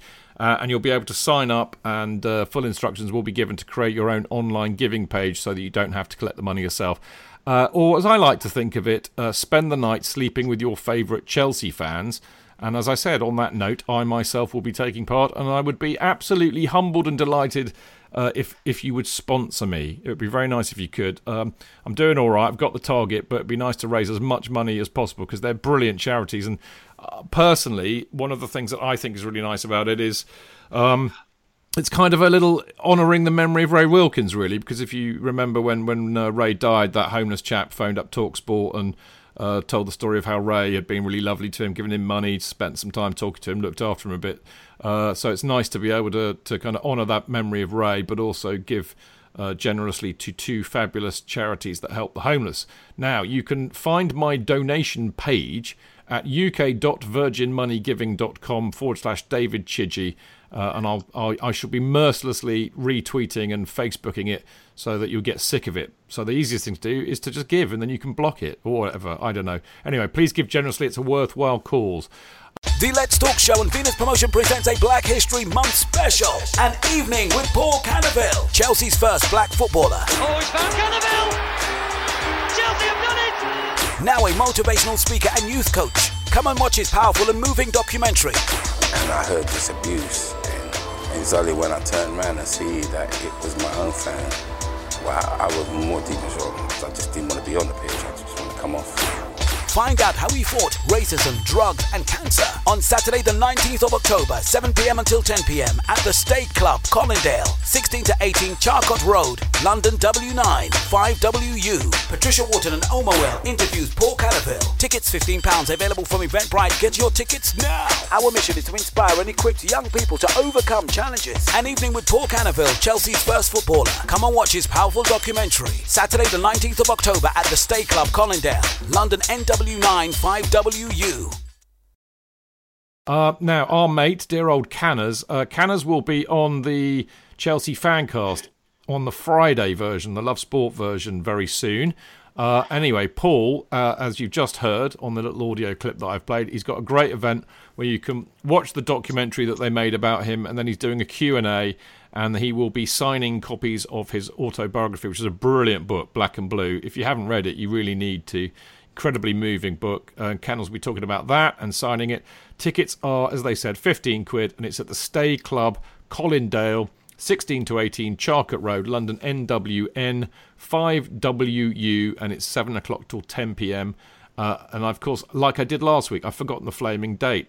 It's I shall I, bear with me. Uh, normal service will be resumed in a minute. You see, the thing is, I, I should be getting really used to and good at this, like talking nonsense while I'm trying to find something, because I've I've learned how to do this on t- radio. You know, so there you go, uh, and I've successfully done it. It's the 19th of October. There you go. So that'll be the same day as we play Newcastle. So if you fancy, if you if you're in that manner and you fancy a good evening out with Canners, chatting to him, then you know what to do. Uh, Patreon, while I'm here, uh, don't forget if you want to do, uh, like a lot of people have already done, and become a Chelsea Fancast patron. Uh, it helps cover the costs of running lots and lots of shows and doing all the stuff we do. Um, uh, and there's no pressure. I mean, you really, really, you know, if you do, you do. Love you to pieces. If you don't, no problem. Still think just as much of you. But uh, you know, most people donate a couple of quid a month or something like that, and it, it, it all it all helps. So uh, go to patreon.com forward slash Chelsea Fancast. Uh, by the way, the other thing, of course, you can interact with the likes of me because I do check in there occasionally. So if you want to get emails in the show or just just get hold of me, you know, I, I, I do check in fairly regularly. And I have some absolutely wonderful news for you all later on tonight if I get time before I go to bed and collapse in a big heap. I shall be letting the Patreon know, uh, Patreon people know something very special, which is coming your way if you play your cards right. Now, uh, the Chelsea Supporters Trust. Um, we had our first board meeting of the uh, new uh, kind of board post elections. Uh, we had it on Saturday before the Brighton match. Uh, as you know, I, I, am no longer the chairman because I've done my three years, and you can only do constitutionally we can only do three years. Uh, we have elected not one but two chairmen, uh, and they are DJ, Mister Only a Pound himself, and the lovely Cliff Auger who many of you will know. Cliff, of course, does all the community work and the food bank stuff. So uh, I trust that you will support them in the wonderful way that you supported me. Uh, if you want to join the trust, it's very easy. It's free to be a member. Uh, but if you want to have a badge and you want to be able to vote and come to the meetings, then it's five quid a year. You can sign up at chelseasupporterstrust.com uh, and you can follow them on Twitter at Chelsea S Trust. And finally, the CPO, the Chelsea Pitch Owners. If you want to own a little bit of Chelsea, protect the future of the club, uh, then go and buy a share in the CPO because, of course, they own the freehold of Stamford Bridge and their aim is to ensure that Chelsea will always remain playing football at Stamford Bridge. If you want to know how to buy a share, they're quite cheap, about 40 quid a go these days. Uh, you can info at chelseapitchowners.com or check out chelseafc.com forward slash fans forward slash Chelsea hyphen pitch hyphen owners and you can follow them on Twitter at pitch owners. Now, in part three, we've got schedule change, as I did warn you earlier on, uh, because in part three, uh, we are going to read out the emails. And I'm very much hoping that uh, JK is not going to be all Norman Collier, otherwise, my voice will go. But we'll find out in a few minutes. Chidge. JK! In all the years you've been following Chelsea, you hardly ever miss a match, home or away. But how would you feel if you couldn't be there and it's not on TV? Oh, Chidge, I'd be bereft, inconsolable. The thought of missing my beloved Blue Boys live. it's all too much. I know, JK, I know. It's all a bit too much, isn't it? Yes. well, panic not. NordVPN have come to the rescue. They have? Yep, NordVPN allows us to watch any match, even if it's not on live TV here. They do? Yeah, they do. With just one click, they switch your virtual location to a country which is showing the match, and they act as your cyber bodyguard whilst online, protecting your personal data and sensitive info like card details and passwords. Oh, wow, great! Uh, but yeah, I bet that'll cost me a fortune. Actually, JK, it's only the price of a cup of coffee per month, and you can use your account across six devices. It's a bargain, JK, and best of all, no more tears for you. Oh, thank you, thank you, NordVPN. I'm so happy I could cry. Where do I sign up, Chidge? Well, to get the best discount off your NordVPN plan, go to nordvpn.com forward slash Chelsea Fancast. There's no risk with Nord's 30 day money back guarantee, and you'll help support the Chelsea Fancast.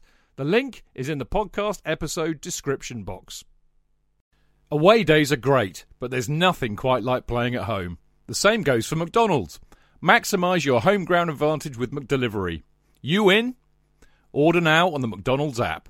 At participating restaurants, 18 plus, serving times, delivery fee and terms apply. See mcdonalds.com.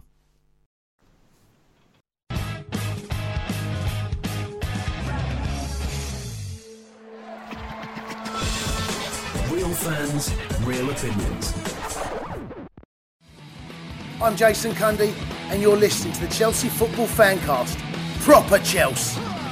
Footballfancast.com.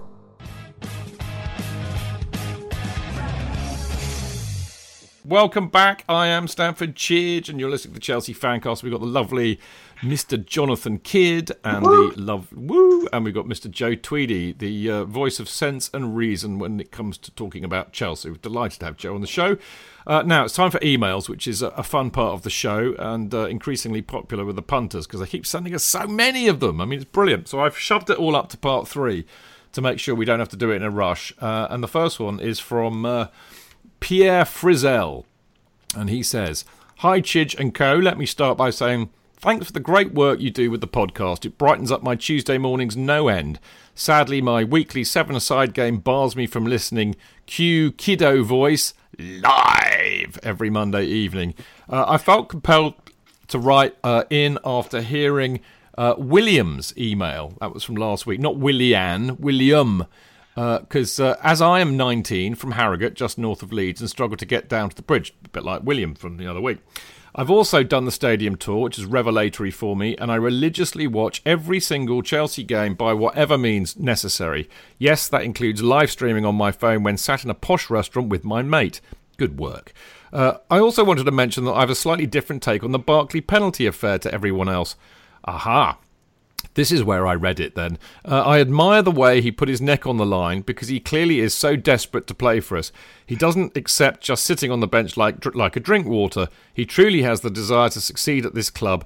Uh, I think William, Willian, not William, too deserves credit for his incredible work days. He's been playing out of his skin. If you've made it this far, I have a story I'd like to share. When in Harrods on my birthday earlier this year, I was privileged to meet the king himself, Didier Drogba, in the gin section. What a top man. Needless to say, I went weak at the knees and could only mumble incoherently. You've been at the gin then, Pierre, uh, saying something idiotic like, Didier, you are my hero. I did, however, manage to grab a quick picture with him, which uh, uh, Pierre says he attached. Pierre, you didn't attach it, my friend, so please send it again. I'd love to see it. Anyway, thanks again. love to see it too. I know. Well, he didn't. He didn't we- attach it. We can no, then so describe it, don't we, to all the listeners? yeah, exactly. Anyway, uh, thanks again. Keep it blue and all the best, Pierre. Well done. Great email, Pierre. Yeah, that's where I nicked this thing about Barkley from. I forgot about that. anyway, next John one, Marshall. J.K. Sorry, mate. John. Marshall. Hello, Jonathan and Chidge. Bear with me while I try to explain the correlation. I see between one of the most underrated bands. Uh, I sit, it must be. No, that produced uh, uh, that produced the most overrated band member of its time. Um, in the late 60s, early 70s, English rock produced one of the most iconic bands of all time, and Humble Pie and their diminutive lead singer Steve Marriott, whose vocals were larger than himself, pre- produced some of rock's true classics. Also in that band was Peter Frampton, a youngster at that time who eventually left, went on and produced a best-selling double album, remember those, and then let uh, America turn him into a pop star and wither away. Yeah, but he withered away, uh, having made an enormous amount of money. Um, but anyway, good luck to him. Uh, fast forward to Christian Pulisic and the body of work he's produced thus far, slight in stature, but with his speed and passion plays above such. I believe underrated by some in England due to lack of playing time, overrated by us here due to lack of having anyone else promoted or talented like him. Without a doubt, he's America's best. We all pin our hopes on him pulling the US into a real football conversation. For me personally, I'm more concerned with what he will do for our Blues. In front of him is Pedro, a true professional whose time has come. Hmm. Willian I like, but seems to be more missed than hit of late. Hudson-Odoi, a rock star in the making. Will Pulisic be his bandmate? My hope is he can overcome the American hype that I believe is hurting him. Frampton pop star, and instead be that gritty, hard driving lead like Marriott. Ultimately, it's up to Frank. Will he let Pulisic show me the way? Oh, I see what you did there, because the song was, I want you to show me the way every day. And he had that strange machine. Do you remember that? Um, The vocoder. He- he- no, no, it wasn't a vocoder. No, no. What was it um, then? It was something else. It was the thing that was connected. Was it a vocoder? I, well, you may be right, Jude. Or leave Christian in humble pies. Thirty days in the hole. God, this is that's so relevant. These these these um, uh, these titles he's got in here. Very good. Um, time will tell. Uh, we're going to discuss the Pulisic problem, Chidge. We will, but I've got have a go? another. I've got another Peter Frampton uh, gag in there. Maybe he's got Friday on his mind. That wasn't Frampton, though, was it? That was um, the Easybeats. No, you're right, but Frampton did a cover of it. Did he? Wow. Yeah, Great song. go. One of the great songs. Well, I tell you what, we've got we've got um we've got. Let me just have a look here. That's one one Pulisic email. Okay, uh, we've got a Tammy Abraham one. We've got a, a brilliant random one. We've got uh, a, another random one. Uh, we've got another song, uh, and then we've got Ch- why don't why don't I read Shane's email out because that's Pulisic related, and then, And then we can do it all in one go. All right. So just remind me when we get to email seven that I've already read it because you know I've got a very small brain. Uh, so I'm gonna I'm gonna read read Shane's email, which is also about Pulisic, and then we can do it to death. All right. Shane says this might be a bit late for the episode today, but I just wanted to offer an American perspective on Pulisic and one that isn't claiming he's being treated unfairly. For many years, he's been the boy wonder in the US men's national team, hitherto USMNT or USMNT if you prefer. Uh, this kid is no longer a kid. He's a young man, and like it or not, much of the hopes of US soccer fandom are associated with his success. Let me clarify. That isn't to say that we've never had hope in our USMNT, but I think it's fair to say we've never had someone so exciting and talented to root for. So naturally, us USMNT fans get a bit overexcited about him. For context, I grew up in the US and I've been a Chelsea fan for about 15 years, and I have exactly four jerseys with names on them. Two Chelsea jerseys without Pulisic's name on them, and two non Chelsea jerseys with Pulisic's name on them. I too love what he has done for allowing excitement and hope to be part uh, a part of watching the US men's team for the next 10 years. All of that being said, he hasn't earned a starting spot at Chelsea yet, and he has some quality players to contend with. I don't think Lampard is being ridiculous by not playing him. I feel confident that if he really shows his quality, he will get his chance. It might not even really kick off this season, and that's fine. I'm really, really rooting for his success, and particularly at Chelsea, but I thought you might want to hear that there are plenty of American Pulisic fans amongst the Chelsea crowd who aren't losing their minds because we're one quarter of the season gone and he's not a regular starter for Chelsea. Best Shane. Also, if you see if you haven't seen it, uh, Dembele or Ndombele scored and then mocked VAR with his celebration. I thought it was glorious. Yes, so did I, Shane. So I mean, that's kind. Of, I mean, I, I wouldn't say that John's kind of massively, you know, pro, but it's an interesting that we've got some pretty level-headed views there. Joe, uh, can I ask Joe, Joe first, JK, and then we'll yeah, pitch in at the end. Definitely ask Joe. I'm happy. I'll, I'll get Yeah. a cup of tea. What? What? I, I, I, I was worried that you might have missed out on your half-time pee because you were, you know, having a fiddle. I have. Anyway, Joe, I mean, talk some sense about this Pulisic stuff because it's. I mean, I, I mean, I'll, I'll stick my oar in first if you don't mind. Yeah, go for it, yeah. I, I, I just think there's a lot of nonsense going on about agree. it, Yeah. really, which I'm just trying to ignore because you know, as you would imagine with me, I trust Frank Lampard to, to know whether he's ready or not, and he'll get a game time when he is. But uh, off you go. I mean, I think it, it's first thing. It's probably quite personal to point out. I think Pulisic has played about thirty or forty minutes less football than Willian and, and Pedro, which is less than a half of football this season. So, you know, if we're looking at, at the minutes that people are playing, it, it it doesn't really seem like there's some sort of massive discrepancy between, you know, a guy who's just coming into the team from from a different league, you know, a young player sort of learning about about the Premier League and English football, than there is for two guys who have been here for three, four, five seasons or however however long they've been here. So, you know, we're talking uh, at the moment about the differences they've played and probably a half more than him this season, which I don't think that really is the context of what people are, are seem to be suggesting. And you know, this this kind of strange uh, kind of argument that's being made that there's some sort of xenophobic agenda against Pulisic and that Lampard is is sort of pro English players. I think it's a little bit. It, to me, it's just a little bit peculiar. Um, you know, he he plays in a position where I think there are expectations on him to to to change the way that he plays defensively, and I, I certainly take the point that you need game time to adapt to that. But but as I sort of illustrated with the minutes, it's not like he's not playing. You know, two, three hundred minutes less than what Pedro and Willian have played this season. It's it's less than forty-five. So, and I also think as well, you know, Lampard seems to be probably more so than managers we've had in the past. He's quite meritocratic in his team selections. You know, um, people, you know, Tomori didn't start playing until what middle middle of this sort of seven game run, and and he's played very well and he's kept the shirt. You know, he's not been dropped to the bench because he's young. He, he's a young player. And I think if, if Pulisic had been had been a standout, you know, player, then I think he would be be playing more. But you know, I, I look at Bernardo Silva when he played for for Guardiola in his first season.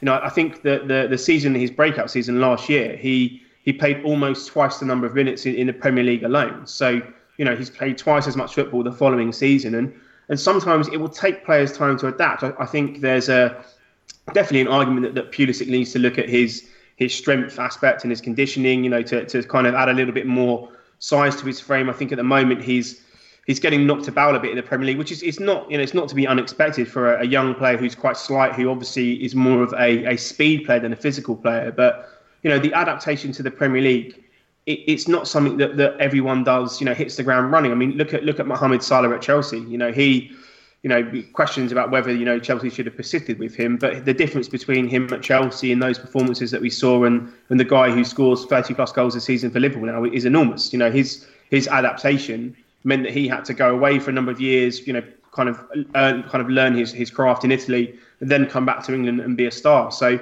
you know, I, I see Pulisic in, in the same mould as, as a Salah. He's he's a speed player, but he needs to be more more for me have, have more of an end product because the thing that I'd also say is, you know, when, when I'm judging him, and, and actually other people that I talk to, you know, I think some of these people have been very critical of, of people who've got strong opinions on him. A lot of us have watched him at Dortmund. They're not like some sort of esoteric team that, that nobody sees. They've got a, a prominent English player over there. They're a side that traditionally get play good football, and, and they're on the TV in the UK a lot. You know, it's it's a team that you can watch, and you can watch you watch Pulisic in the Champions League. You can watch him in the Bundesliga. So it's not like he's a complete unknown quantity that that people are just getting on because he's not played well for for, for you know for well, not not that he's not played well, but he's not set the world alight in in his time at Chelsea. So. Um, yeah, I, I, don't see there being this huge agenda. It seems to be a big talking point after every game. We've played what seven seven games this season. You know, we're not even twenty percent through the season yet. You know, um, in terms of the matches we're going to play, he'll he'll be involved in the Christmas period. He'll he'll be be involved heavily, sort of when when you know we need to start rotating um, the squad. But I truly, truly believe, and, and this isn't, I don't think, some sort of blind faith in Lampard, but you know, he will pick players who are playing based on their form, and I, I do generally feel that that is something that that you can hang your hat on with him. So, you know, you, you look at Tomori, you look at Mount, you look at Abraham. You know, these are young guys who've come into the side, and I think largely kind of taken their opportunities when they've had them. So, you know, Pulisic, I do think Pulisic actually leads the team in assists at the moment, which is, is something which maybe not a lot of people kind of know, but he's obviously having an impact on the games. But for you know, for a sixty million pound player, and okay, for, I, I, take into you know completely into consideration that he doesn't have a say in how much he costs, but you know, I, am expecting a little bit more than than some of the fits and starts he's had in games, but. You know, he needs to, I think, work on his game. You know, take take the direction that, that's being given of him. I think the the point being made was that Pulisic needs to look at how he defends. You know, because I think he he leaves uh, his fullback very very exposed at times, and at the moment, if you're going to do that, you need to be a, a 30 goal season player to sort of make that a, a justifiable part of your game. And at the moment, I don't think he is. So, you know, but uh, he's, he's what, 21, 20, 21? He's got so much time ahead of him, so much time to develop. The fact that people want to rush him into the side and play him just because the, the alternatives of Pedro and Willian is is baffling. You know, let let Lampard develop him and, and let Jody Morris and Joe Edwards, Joe Edwards work with him because you know, you're looking at most of this team now are, are, young players and they're playing there on merit. They're not playing there because they, they have some affiliation with the club or they're English or, you know, that they've been coached by, by the guys before. They've taken their opportunities and they've taken their chances. So listen to the coaching staff. You know, in Morris and Edwards, you've got two incredible developers of talent. Pulisic is a very, very talented player, but it's going to take time for him to adjust there. I mean, Ivanovic probably was has been one of our best players that we've ever signed in the past 10 years or so one of the best right backs, maybe the best right back we've had at Chelsea. He didn't play for the, the first six months we had him. You know, he only really became to the fore in the following season, and he was built to play Premier League football. So, you know, this expectation that just because he's cost a certain amount of money and, you know, that he should be playing, I think that, that, that there needs to be a little bit more kind of patience, a little bit more faith in, in, in the people that are coaching him that have proven that they can develop good players, you know, and, and, and just sort of let him be drip fed into the team. You know, and, and as I said, just just to sort of sum it all up, he, it's not like he's played a significantly less amount of football than the guys that he's competing with. I certainly take the point that Mason Mount is is getting ahead of him, but he's also been one of our best players this season. So again, it's not like you know Mount's being pigeonholed into a role that that Pulisic has been clearly better than him. I think Mount is is you know he he he made, he made the penalty. He was one of the better players against Brighton. You know he's been one of the better players this season. So you know a little bit of a, a calmer perspective. Give him the time to develop and and what people don't really need to realise is that the more that they make this a big deal with Lampard versus Pulisic and this, that, the other, it heaps an inordinate amount of pressure onto Pulisic to perform every single game. And, you know, I don't think that's necessarily, you know, talking to, to American fans who have followed him, I don't think that's necessarily been his, his strength at Dortmund. When when Jadon Sancho came to the fore, you know, he very much took a step back and, and didn't really play until the latter part of that season when Sancho came came ahead of him. So I think he needs to develop a bit mentally. You know, he needs to take a little bit of a look at himself, what he's doing, how he's how he's applying himself, and and, and just just trust the, the the kind of development process there because you know for the first time in a very long period of time, we have a coaching staff that will commit to developing young players, and he's still a young player, so he should kind of look at what's happening around him and and realise that he will get his opportunities. But when he has them, he has to he has to take them. You know, uh, I think the Grimsby game. I know we're going to talk about it in a bit, but you know, I, I would have expected him to be completely rampant and dominant in that game. We're playing a League Two team. You know, he's one of the most experienced players on the pitch. And yet, you know, if you would have said to me, point out the young player who was worth 60 million pounds, it wouldn't have been him. So, you know, he's got to start taking some of these opportunities. We say it about young players all the time. You've got to take the opportunity when it's given to you. And I think that he needs to get offer a little bit more on the pitch, but also just to just relax a little bit in the in the discussion because you know I, I think that the, the pressure is is not helping um, being being applied to him externally from people, and, and it just it's one of those situations that I think just needs to calm down a little bit because we've got you know eighty percent of the season still to play, and he's going to play a big part in it. Yeah, absolute bloody hell, mate. That was very sensible and reasoned. JK, I mean, I, I, I can't add anything to that. What about well, you? I, I was just thinking of the fact that he's 20 and uh, he's American and probably hasn't got this. The, one of the, the advantages of all the youth playing in the side is they've got um, uh, they've all been pals with each other for years, and you wonder whether it might be difficult for him actually making friends with them. And he, if he's not doing as well, uh, you hope the structure is there for him to to blossom as a personality. But if he's not getting in the side, and uh, I read a quote that Frank hadn't said anything to him. He was asked during the week. Had Frank wasn't explaining much to him, which I have to say I can't believe. Surely there would have been communication with him as to why he wasn't getting in the side, but whether um, uh, it's uh, it, it's proving difficult for him to express himself as a person, or whether he's feeling a little bit um, uh, left out, which is easily it easily occurs when you're that young, um, and whether that's an aspect of it. But uh, um, I mean, obviously, uh, agree completely with Joe that he doesn't. He, he also he, he doesn't he doesn't demand a place in the first team because he's a, U, a USA star he has to fit in with the side. And I think that Dave's um, lack of early excellence was also down to him not tracking back. Um, and I think Dave had to deal with a lot more and, and consequently uh, um, got a great deal of, uh, of criticism for something that wasn't entirely his fault. Um, but uh, you have to just give I mean, Joe's expressed it wonderfully, but you, you, you know, I'm just paraphrasing really. You, you've got to accept that that that uh, Frank is the man. You know how the team wants to play, and if he's not good enough at the moment, he's not going to get in the side. And it's mm, as simple. Well, it's, it's, as simple as that.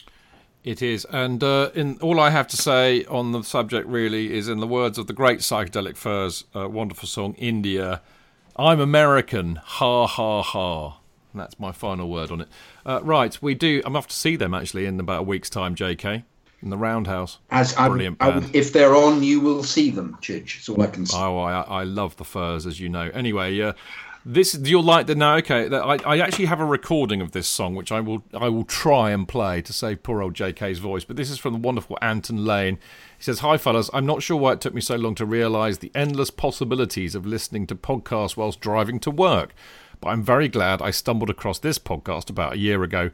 Since, as a fan base, we already have a few verses based songs in our repertoire, such as 10 Men Went to Mow and Alouetta, I think I've got a perfect Tammy Abraham song for it. Apologies about the standard of my voice. I can assure you, I usually sound like Frank Sinatra and Marvin Gaye had a love child. It must have been a, te- a technical issue. Keep up the good work, guys, and thanks. And I'm going to try and play it now.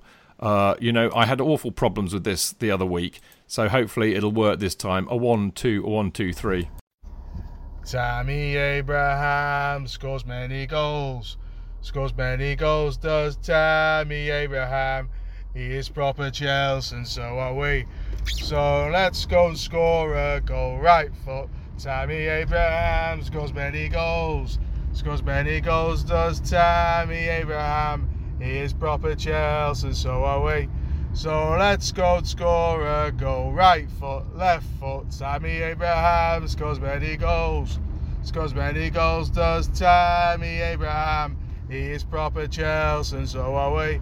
So let's go score a goal. Right foot, left foot, off his head. Tammy Abraham scores many goals. Scores many goals, does Tammy Abraham. He is proper Chelsea, so away. So let's go score a goal. Right foot, left foot, off his head, off his ass. Tammy Abraham scores many goals. Scores many goals, does Tammy Abraham. He's proper Chelsea, so away. So let's go score a goal. Right foot, left foot, off his head, off his ass with a flick. Tammy Abraham scores many goals. Scores many goals, does Tammy Abraham. He is proper Chelsea, so are we. So let's go score a goal. Right foot, left foot, off his head, off his ass, with a flick, with his great big. Oh, Tabby, Tabby. Tabby, Tabby, Tabby, Tabby Abraham. Oh, Tabby. Tabby, Tabby, Tabby, Tabby Abraham. Now, you know what? I think that uh, that's brilliant, Anton, by the way. And I like that. It's got a bit of the Alouetta about it. Uh, it leads into a nice kind of the big Tammy Abraham song that everybody sings. But I have a feeling that um, uh, the couch critic, uh, who's brilliant, uh, um, who I've met, Dennis, uh, he he's done that, and Walter kind of started that off as well. There's a lot of people claiming this song, but I think you know, Anton, that's a damn fine effort. I'm very sorry we couldn't share your dulcet tones with the listeners. I will probably cut it in actually to avoid me making a tit of myself, which would be very kind to me. But there you go. What do you think, J.K.? I thought you did very well there, Chidge. Thank you all very much. I've been trained by the best, and you. The best and the worst and the distinctly average. Oh, I don't know about that. All right, this this one, this next one, uh, is is brilliant. By the way, and the fact, there's some real cracking emails tonight. So uh, take it away, J.K. Phil Stocks. Hi, Stamford Chidge and Kido. Thought I'd get in on the act since hearing from Greg in Toowoomba, only 600 kilometres up the road in Rockhampton, a redneck town famous for beef who know absolutely zilch about soccer. Anyway, I absolutely love your podcast. Thank you very much indeed. I'm so happy I discovered it a few months ago. Look forward to hearing it every Monday. I'm a POM and have followed the Blues for 45 years. We migrated 10 years ago. My son, who is 10, was born in Liverpool, where I met my wife. He's a Chelsea fan too. I got got to him first with a brainwashing. Yeah. Anyway, we went back to the UK a couple of years ago to see my dad, who has since passed away. Went to UK twice that year, and while we were there, I thought we might watch a game. I got online weeks before and ordered tickets on StubHub. I got fleeced big style.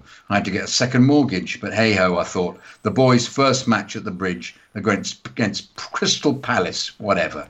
Did a bit of overtime, no worries. We got to the bridge, the shop, the cafe photos, the whole bang shoot. Got into the stadium, all good till we saw our seats, right at the back of the shed. Binoculars would have come in handy. However, we were still enjoying the experience. We were there an hour before kickoff, saw players warming up, Stamford the Lion, more photos. Once the stand started filling up and the game started, and everyone stood up, we couldn't see a thing. I looked at my boy, and he was in tears. I said, I tell you what, we'll go and watch it in the bar. On the way out, a steward asked my wife if everything was okay. She said no, and then got stuck in. Paid a fortune all the way from Oz. Can't see a thing. The first game, boys' first game live, a right tirade. Anyway, wait there, he said, and returned two minutes later and said, Follow me.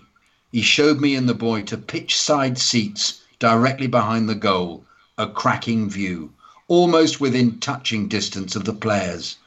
My wife went back up to hers. We were ecstatic. We lost to Palace to break our 12 game unbeaten run, unfortunately, but hey ho, a memorable experience. Love your show. Keep the blue flag flying high. Phil Stocks, Rockhampton, Australia. Bloody hell, what a sweet steward. Wasn't that Yeah. great? Yeah, Yeah. they are. They do exist. You know, they get a bit of a tough rap, but uh, that's love. Well, that's quite quite heartwarming. Actually, I feel quite quite uh, yeah fluffy that they've done that. Uh, nice one, Phil. Next time you come over, come and see us for a beer. Absolutely. And uh, yeah, well done. I hope your son uh, enjoyed it. Uh, you you can't, you know, you always enjoy your first game. Uh, right, got another cracker from Steve. This is a you'll love this, J.K. He says, uh, um, "Hello, gentlemen. I've been listening to your excuse me, marvellous contributions for 18 months or so. Listening to the Kids Are Alright episode was a breath of perhaps some decades old air. I am 59 and I remember the dark days and then the brighter days with the kids of those times. You mentioned John Bumstead. What a player. What a motor. I loved Gary Stanley with his rare, in hindsight, thunderbolts. Tommy Langley's unselfish running and occasional scoring.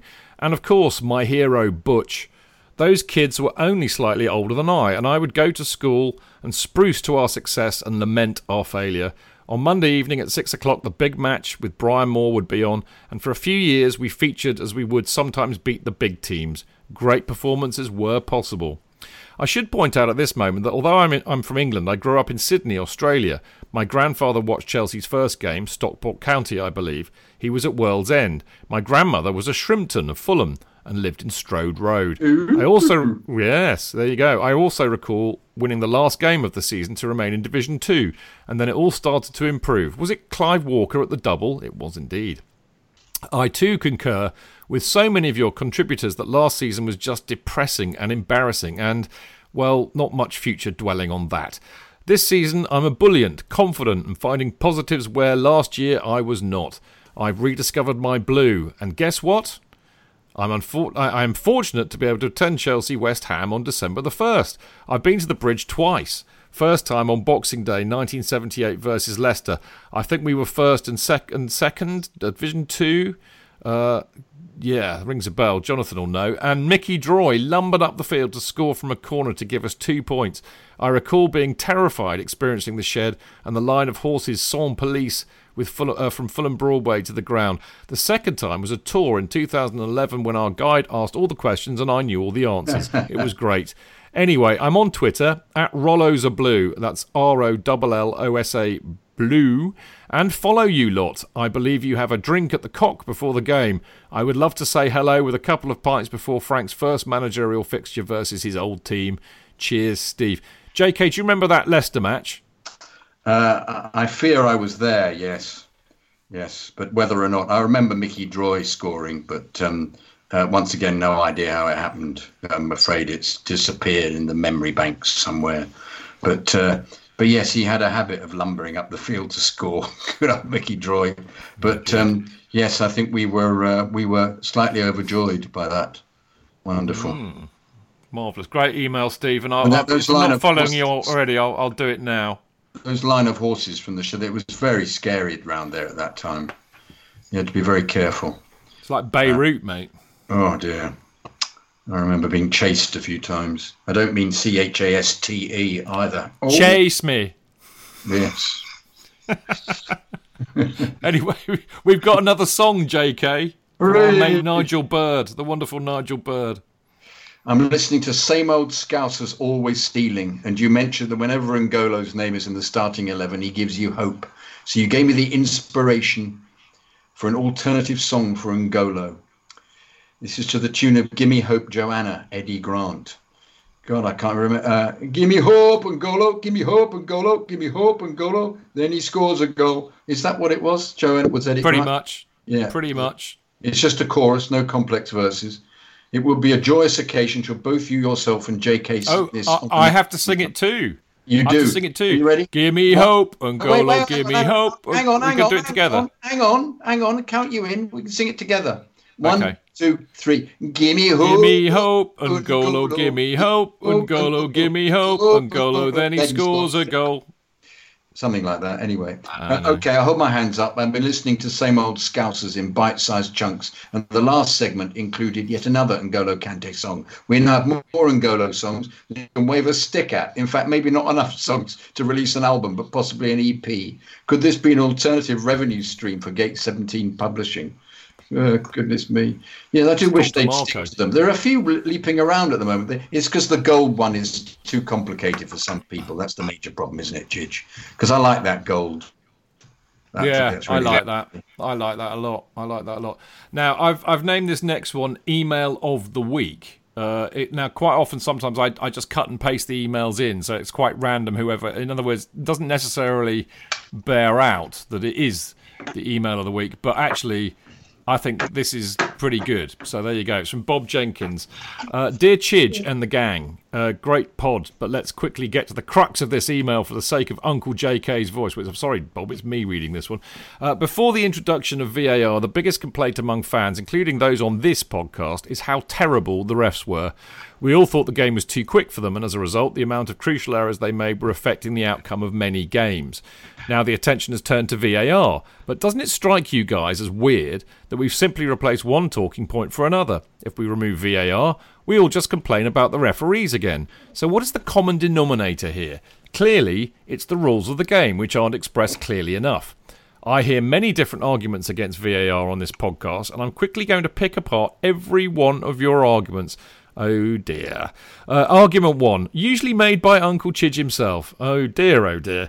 Uh, VAR robs the match going fans of the atmosphere and the euphoria of celebrating a goal. We've all seen goals scored in football pre VAR that get celebrated only be chucked off by the late flag of the linesman. A celebrated goal being called back happened many times even before VAR was introduced. The only difference is that VAR takes slightly longer. Argument 2. Human error is part of the game, and VAR robs the game of that. Isn't the most important factor actually getting the decisions right?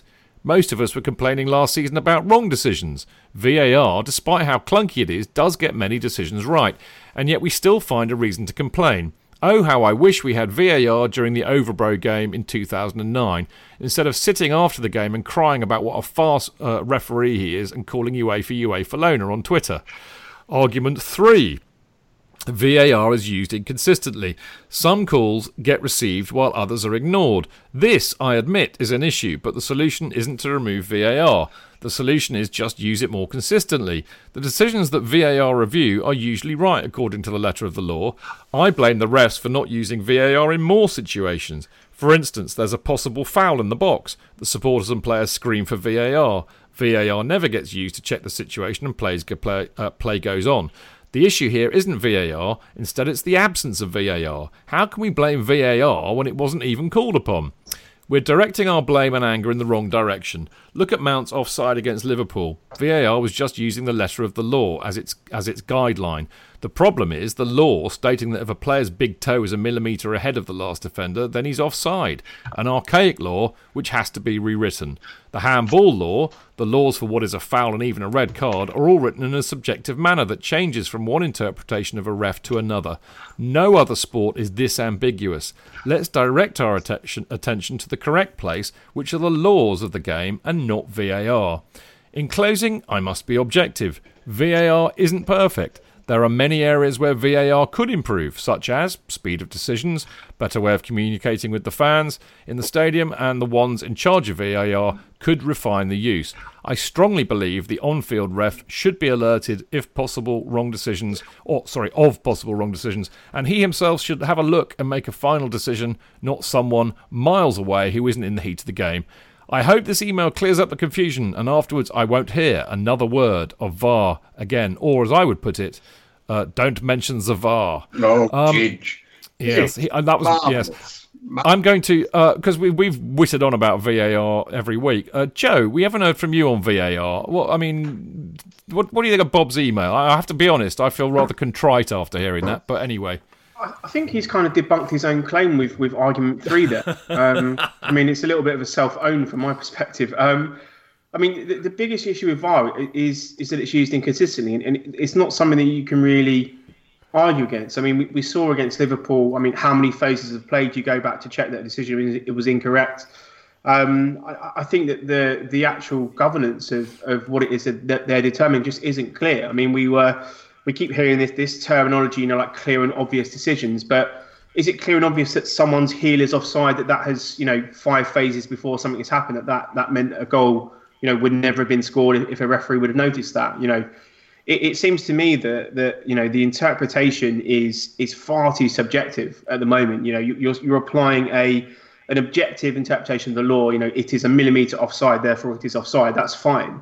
But when you when you apply it in such a kind of subjective manner it kind of loses credibility. So you know, until you get a, a, kind of opinion on on how far you can go back, you know, what sort of uh, what sort of things it's really meant to be clearing up, because it seems to be. I mean, I, I, you know, this, this is how kind of I suppose irritated I was by it. I actually felt sympathy with Tottenham, you know, which is is something I never thought I would see Shock myself horror. saying. But the, the decision that they had go against them in was it the Leicester game? I mean, I mean you, that didn't even look correct on the replay. So you know, and, and there's all this uh, research around that actually, you know, because of the the speed of play and the camera angles, there, there's this kind of like 0.4 second, you know, kind of error or error, you know, margin of error that's applied there. And if it's 0.4 of a second, then a millimeter offside, that, that I don't see how that can really, really kind of stack up. So, you know, hi- his argument for, I think, actually really is, is reason enough to to to look at the you know the underlying causes of, of why it's been so problematic. I think that. Uh,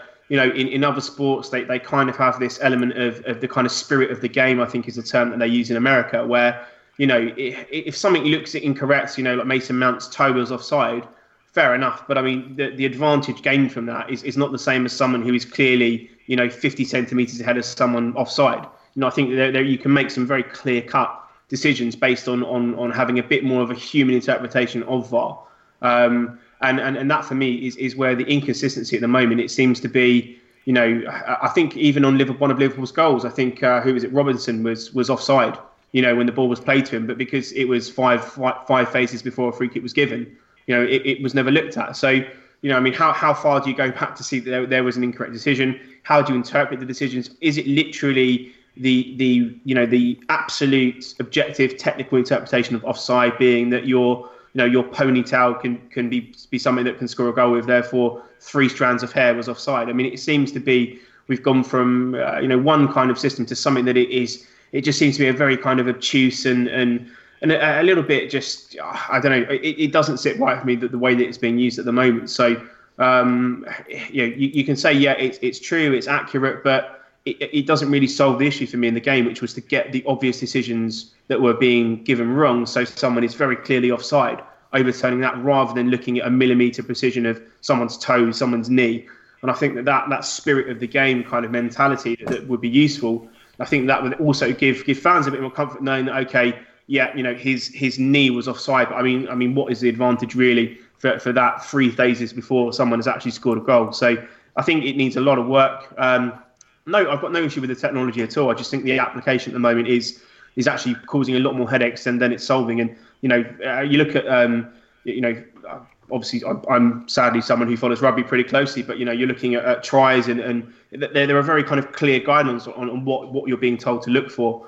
Um, when when they have video decisions, you know, and it's a very kind of Joe- clear clear clear, clear cut case in most cases. Also, that the hierarchy in rugby is completely different in that the the linesmen, the touch judges, have ex- equal say to the referee. They're not minions, which is how they are in football. And also, the TMO can actually overrule the referee. He has bigger status Yes. and is also in direct contact, and the audience, the public, the crowd all hear it.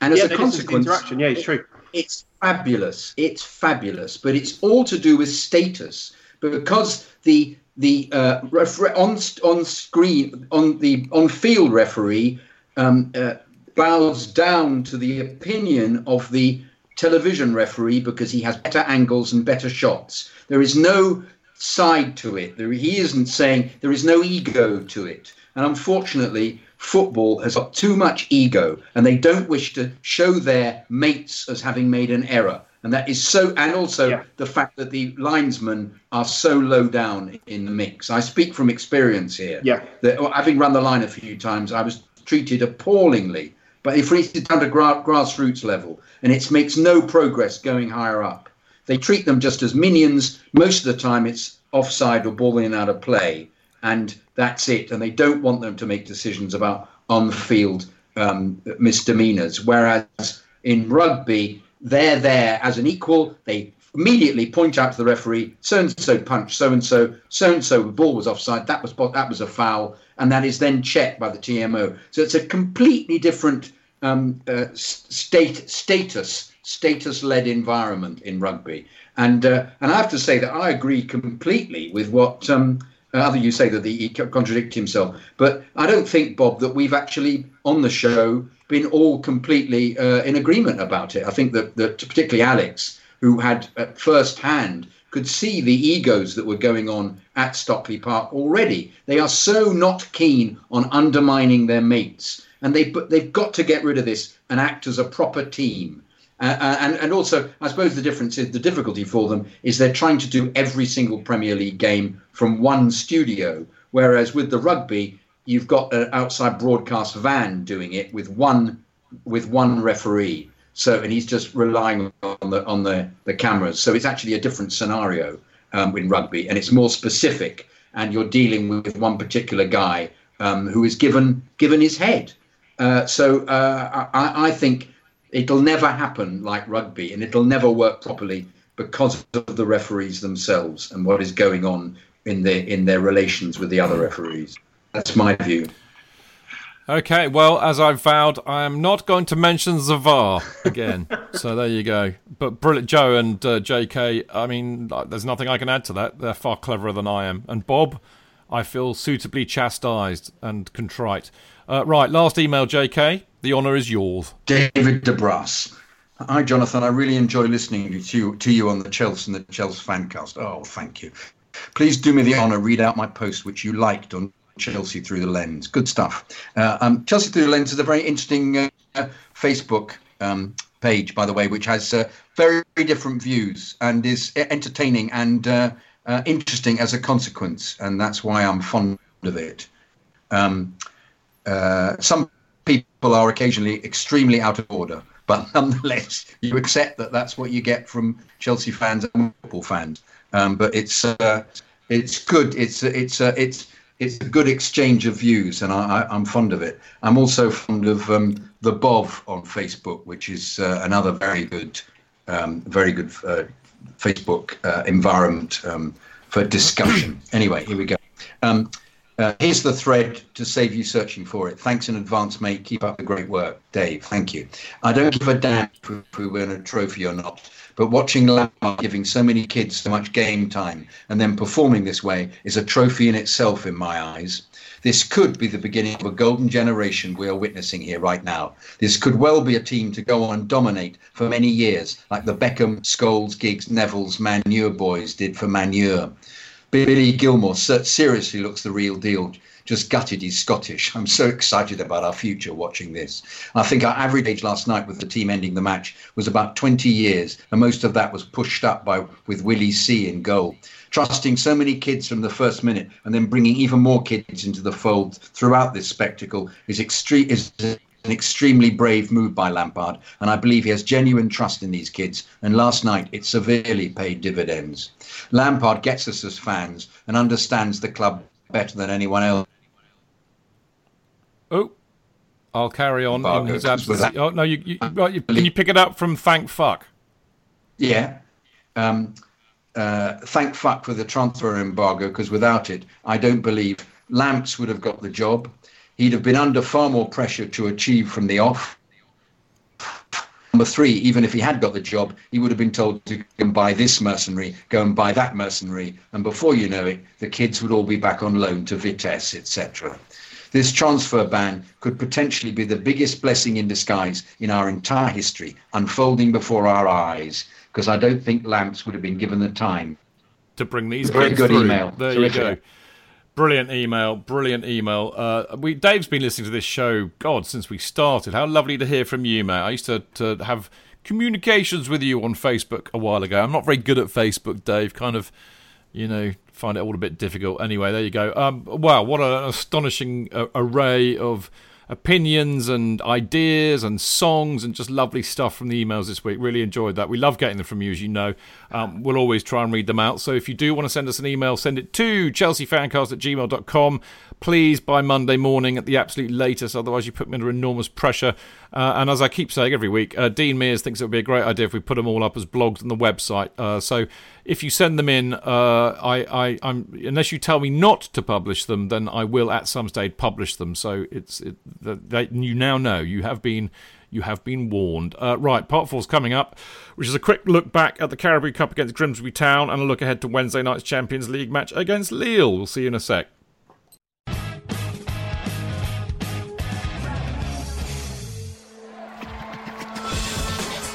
Fans, real opinions. I'm Jason Cundy, and you're listening to the Chelsea Football Fancast. Up the Chelsea! Footballfancast.com.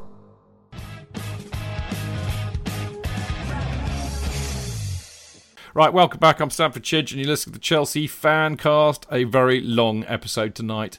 Uh, I can't think why, but there you go. Anyway, uh, we've got Joe Tweedy and we've got Jonathan Kydd in the house. Uh, we're now going to have a quick look ahead uh, to the Lille game and uh, look back to the Grimsby Town match from the Carabao Cup from last week. First things first, Joe. Um, the youth got their chance and they impressed. But what was really interesting for me was that some of the youth that some idiots like me know very little about, but geniuses like you know lots about, were really, really impressive. And they were Maatsen and Anjorin. Yeah, so Chelsea at the moment um, have some sort of factory going on for creating like Ruben Loftus Cheek sort of clones in terms of players because uh, you know Tino Anjorin is, is, someone that I've I've known about for maybe two maybe three seasons I'd say talking to, to people who who really are into their academy football. And you know just from a, a physical standpoint you know he's six one six two at 17 years old has that lovely kind of balance to his play. I mean, he, he actually moves a lot like Ruben does, you know, that kind of upright dribbling, really kind of almost a kind of laconic sort of style as he kind of moves the ball around. But, you know, I think probably this season he's likely to be the, the captain in the FA Youth Cup. So I think he'll get a little bit more uh, exposure. But, uh, you know, you've got him, and then there's another guy in the in the 16s or, or 17s, I should say now, called Myles Peart-Harris, who also is just another just physical specimen who is wonderfully technically gifted as well. So we've kind of got this sort of little conveyor belt of producing really physically impressive players who've got incredible technique. But I think Anjorin in particular is is one that I have very very high hopes for because you know it's not often you, you bring a 17 year old and he looks to be one of the most physically impressive players on the pitch. But you know he has some really nice moments. He was unlucky not to score. You know I think he, he had involvement in in Batshuayi's uh, was it last goal. Um, and again, you know, just just a very very impressive debut. And, and Maatsen is the same. You know, I think a lot of people will, will maybe be, be familiar with with Juan Castillo, who's gone on loan to Ajax. I think the reason Chelsea were comfortable in inserting a uh, kind of a, a, buy clause in there for Ajax is because they, they rate Maatsen as a, as a higher prospect. And, you know, for someone who has seen uh, Castillo go on and become potentially a, a very, very, you know, impressive left back, I think potentially if his career continues on the same trajectory, he could be the, the Dutch left back within a few seasons. But Maatsen has a little bit more about him, in my in my opinion, as a left so back. So quick, Joe. He's so, so just unbelievably quick. Great, great distribution. Yeah. Um, you know, he's just he's just really and again, you know, I mean, when was the last time Chelsea played two 17 year olds in a in an actual game that meant something? Phenomenal. It's Phenomenal. great. Billy Gilmour was great. Mark Whaley, I thought had a great game. 1963, yeah. I think, Joe. That would be the last time. Yeah, you know, like I mean, certainly no. I mean, nowhere near having this sort of uh, kind of age um, in in any of kind of the well, probably in the Premier League era, probably maybe even the 80s. You know, but um, it's it's I think just a sign of the times. You know, these kids, if they're good enough, they're getting they're going to get an opportunity. And I think you know that was the my one biggest criticism of the past is I think we've we've had some very talented kids, but you know, I mean, they're, they're not getting debuts at 17. They're not being you know, I mean, starting, you know, Marc Guéhi, you know, is, is a really, really impressive kid in terms of the centre back. I would never, honestly, would never imagine that he would ever start a game for Chelsea this young.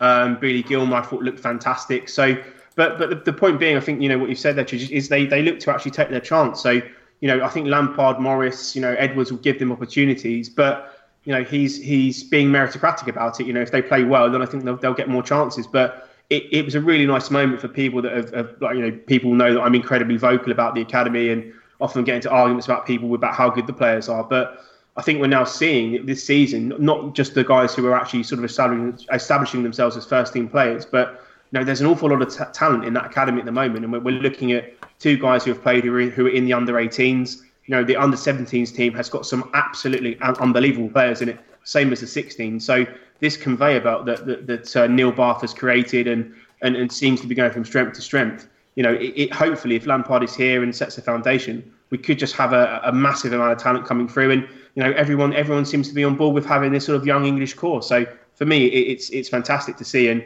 and obviously you know I, I, do have a massive academy bias. I'm the first to admit that, but it was just nice to see some of the uh, some of the really really younger guys getting on and getting some some serious minutes. But what I mm. love, think? very, very sorry, go on, J.K. Can I just say what I love was the fact which you pointed out, Joe, is that they took their chance. Mm. How many times have you seen young players come in and been out of out, out of their depth in the Yeah. first team?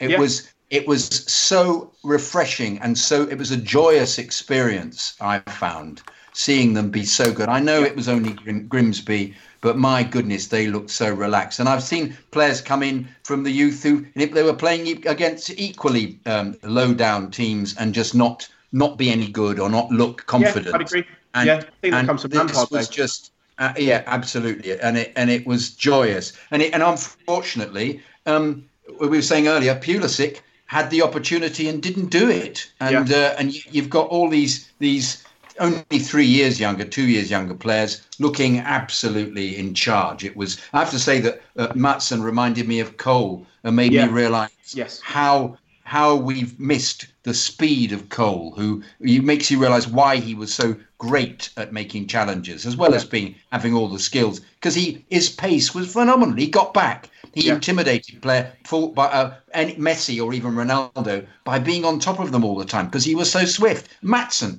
immediately I went, God, that's exactly it. So it was a it was it was I found it a very joyous experience. And we haven't even mentioned Reece James, who I think you know a lot of people last season Oh. just so Yeah. impressive at Wigan, and it was nice to see him come in and actually show show what he can offer. I mean, his crossing for, for the the Zouma goal was was Yeah. insane, but his delivery, his ability on the ball, and just that size and that pace at right back again. I'm, I'm with you with JK. I, I think we've missed having real, real pace in that back four, and particularly now you've got Tomori, Zouma, Yes. Rudiger, Yes. you've got Maatsen coming in, you've got Reece James. You've all of a sudden you've got a very strong and quick back four. You can play higher up the pitch. You can be more aggressive. It, it's it's a really, really interesting time.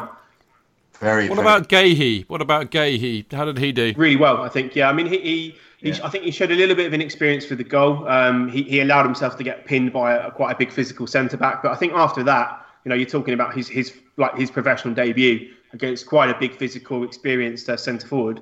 But after that, I think he was pretty good. Seems to be very much in the mould of, of Chelsea centre backs that come through the academy. You know, we can all focus on, on how much of a great athlete he is, but very comfortable on the ball. Seems to be very intelligent. You know, with how he positions himself. And I think once he kind of got into the the sort of the mix of things and realised, you know, okay, this I'm not playing against someone who is a bit more physical than I am at this point in my career. Once he kind of figured that out, he was very impressive, I think, and actually actually was one of the better players on the pitch.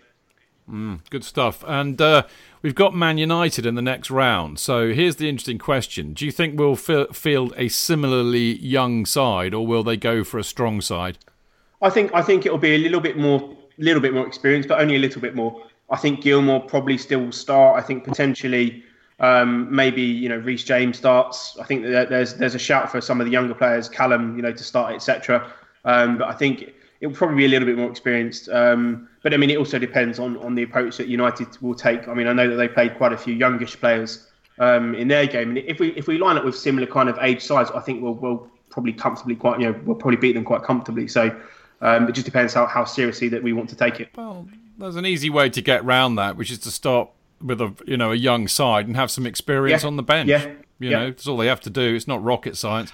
Uh, all very exciting. I mean, it really is just so brilliant to see this happening. Joe, Joe must be absolutely wetting his pants with excitement about what's going on at the moment. Just a little You bit. don't have to answer that, Joe. A little bit, yeah. Right. a little bit of we is coming out. Um, right. Uh, talking about a little bit of we, there'll be lots of we uh, on Wednesday because, of course, we are going to be en français uh, at Lille. Uh, and uh, I, do you know what? I didn't realise this that we'd never played Lille before, but there you go. Um, you know, obviously the it's an interesting group. This the Champions League group uh, with Ajax and Valencia in it. Obviously, we didn't do ourselves any favours really by getting kind of mugged off by Valencia. I think in the first game, Ajax on the other hand, you know, quite easily beat Lille three 0 Um, what what caught my eye about Lille, gents? Um, they're third in the uh, in League One at the moment, uh, behind uh, Angers and PSG. Uh, they've won, one, they've won three, drawn one, lost one, so they're a bit up and down. The squad is what interested me. They've got Jose Fonte as their vice captain. He used to play for Southampton, of course. Uh, they've got Renato Sanches, who used to play for Swindon. Uh, but in- interestingly, they've got Loic Remy. Who who he? Remember Loic Remy? Well, he ended up there. And uh, Even more uh, bizarrely, they've got Timothy Weah, who is uh, George Weah, a Chelsea legend, of course, and now president of Liberia. They've got his son playing for them. So, what an interesting side. Here's the question, though, Joe: Is this a must-win match? I think so. Yeah. Um, I think if we if we have ambitions of, of you know kind of coming out of this group, and I, I still think potentially that you know first place isn't completely out of reach. But I think we need to we need to win. I think Lille were probably the weakest side in the in the group. Yeah. Um, you know, so I do think that this is a game that we, we need to win. Um, I spoke a bit with with Seb, everyone will know French Seb, Sebastian uh, Chapuis, about Lille today, just to sort of get his views on them. And he, he said that they, they've got a pretty decent striker. Their coach is good. Probably will play a 4-2-3-1 or, or 4-3-3. Um, they, they've got a Nigerian lad up front who apparently is, uh, I think he's got eight goals this season or, or something like that. So he's actually pretty decent. Um, and uh, who, what else is saying? They've, they've basically got a, a few forwards who've got a, got a bit of pace about them. So um, potentially they'll, they'll they'll probably play on the counter attack against us. So I think we need to be a little bit aware of, of, defending in transitions. But I think overall, I mean, looking looking at their squad and looking at how Ajax dealt with them, if we've got any sort of real ambitions in this tournament this season, I think we need to be going there and, and winning, and, and maybe you know not not going for the sort of full gung ho pressing approach, having a little bit more of a European flavour to how we play, but. You know, I think we're more than capable of going there and winning. And I think at the moment, if we, as I said, if we have ambitions in this competition this season, um, then I think we do need to go there and secure secure three points. Mm, well, let's hope they play Loic Remy and not Victor Osimhen, who is the uh, Nigerian forward Yes. of whom you speak. Um, JK, um, it's an interesting thing, isn't it? Because this is the thing that worries me about us in the Champions League, and it's not just the. I don't think it's necessarily to do with the inexperience in the team, although clearly there is some. I think it's more to do with the managerial inexperience. Now I know Frank's played you know more Champions League games than God, but you know he's managed very few of them, and I I thought that that was the real telling factor against Valencia, who who looked quite ordinary really. And let's face it, we should have got something out of that game had Barkley not you know blasted the penalty over the bar. Um, I mean, how important do you think the Champions League is for season? I mean, I know you said we could go quite deep, and I, I, I happen to believe that. I don't think we're going to win it, clearly. I don't think we will go that deep, but I think it's important that we go as deep as we can because I think the deeper that they go, the more both the management team and the players will learn from it. And also the club will get more money, of course. With, Oh, yeah, yeah, there is not, that. not the one cares that much with the, with the benefactor that we have, but it, it um, I think the business plan is more uh, effective. Um, I think it's good for the for the the more success that Frank has, the more people will get behind him, the more relaxed they'll be. What we don't want is is the team having a, a couple of uh, losses and uh, and we then sort of go mid-table mediocrity in the Premier League. So I think it's good to have every competition being um, uh, embraced as much as we possibly can. And there's also we don't know what's going to be happening with the with the transfer ban if it happened to be lifted um, in December, January, whenever it would be, we might then be able to buy a couple of decent players. So, and we've got masses of decent players. I'm sorry, that's not what I'm saying. A couple. Yeah, but you were not. We're not going to get too many good ones. No, no, we're not, because they're going to be. You know, the good ones will all No, be he- Champions he- League he Cup might time, not, won't they? He, he might get one. You don't know. He might. He might have somebody um, that lined up. You don't know what the situation is. He may have somebody, or they may feel that they need extra firepower or something up front, and they've got the, the money to get it. This is if they've got through the group stage, of course. I think if they're in the Europa League, I don't think that's going to happen. Um, uh, so beating Lille is uh, is um, essential, um, uh, and uh, I think he'll play uh, the the best team he can. Um, mind you, we were talking about Manu for that for the League Cup. Of course, he'll play the best team he can. I think he'll try and play Kante if he can, uh, even if he doesn't play at the weekend, just because it, it it's it's a very it's a very very, very important game. I, I, I think it's um, essential on the learning curve as well for the team and him. Um, as you say, despite him being a player of great experience, um, uh, he needs to get as much experience as he can of playing in Europe because it, it adds, being a manager in Europe, as it adds a, an extra um, piece of knowledge for him. Um, and also sees how some of the players, some of the youth will deal with playing in Europe. I thought that that Tammy um, was was in Gabriel's pocket in the Valencia game, which we hadn't experienced before because Tammy had been uh, even in the game at the weekend. He got into some very good shooting positions. We, did, we didn't see that at all in the Valencia game. He was um, uh, he was well well marked. He was well scrubbed out of contention, um, and they played that that usual. Uh, um, trying to play for a draw as much as possible and falling over and wasting time. And uh, I didn't think we coped with it very well. So um, yeah, it's it's from an experience point of view, it's essential that I think we try and keep playing at the highest levels we possibly can. But also, we need to, it, for the confidence, it'll be great if we start winning a few of them. If we get through the group stage, you, ne- you never know what could, could happen. Yeah, I mean, and I really do think we should get through the group stage. Um, I mean, I think I think a lot of it will will depend on who Valencia lose to. I don't think they're a good side actually. I, I think they got really quite lucky beating us, and that's really not helped. But uh, I do think uh, I think Ajax would probably be the best side in the group. Of course, we haven't played them yet, so we don't know. But uh, it's going to be a tight group. There's there's no doubt about that. Um, Joe, uh, how do you see it going, mate? How, kind of give give me a little bit of a prediction. I think if, if we take a little bit more of a, a sensible approach or more of a European approach, you know, I think we're we're still a team who are incredibly good at playing on the counter, and, and, and obviously we've not really had a, a problem creating chances this season. I think if we if we adopt that mentality, I mean, two one or, or maybe a one 0 or two 0 victory for us. Um, but yeah, I think it, it will it will be down to the, the style of play. If we go there and, be gung ho, um, from what I've, I've been told about Lille, they're, they're a pretty good side on the counter and they have a lot of pace up front and they've got a lot of good finishes. So, you know, we don't want to be in a situation where we've got this this massive chasm of space between all the different units and, and Lille kind of pick us off a little bit like a smash and grab like Valencia. So, you know, be more sensible and I think we can win 2 0, 2 1. Hmm, okay. JK? Uh, I think we'll win 2 1. Mm, okay, I, I have really no idea. I think it's just so unknown territory for us. Uh, but as ever, my heart will rule my, rule my, head, and I shall also go for two one to the Chelsea. So let's hope so. I shall be uh, I shall be watching it at home in the comfort of my living room with my wife by my side, who will be shouting at the TV more than me, as I've now discovered. Because of course now she's moved back to Winchester, I get to watch the football with her, or more to the point, she gets to watch it with me which is quite a salutary experience. My my wife, for those of you who don't know, is third generation Chelsea. Uh, so even though she tells me she hates me going to the football, she loves it really. And and as I said, she shouts the most insane things at the TV. She makes me look mild in comparison. So there you go. So I'm up for an entertain, entertaining evening on uh, Wednesday, whatever happens, and let's hope Chelsea win. Right, you lovely people. That, I'm afraid, is all we've got time for this week. Uh, we'll be back next Monday at the usual time uh, I will be joined by Jonathan Kydd and a mystery guest. Uh, I say that because I haven't done the schedule yet, but I'll get on the case soon, and uh, we'll we'll find out next week who it is.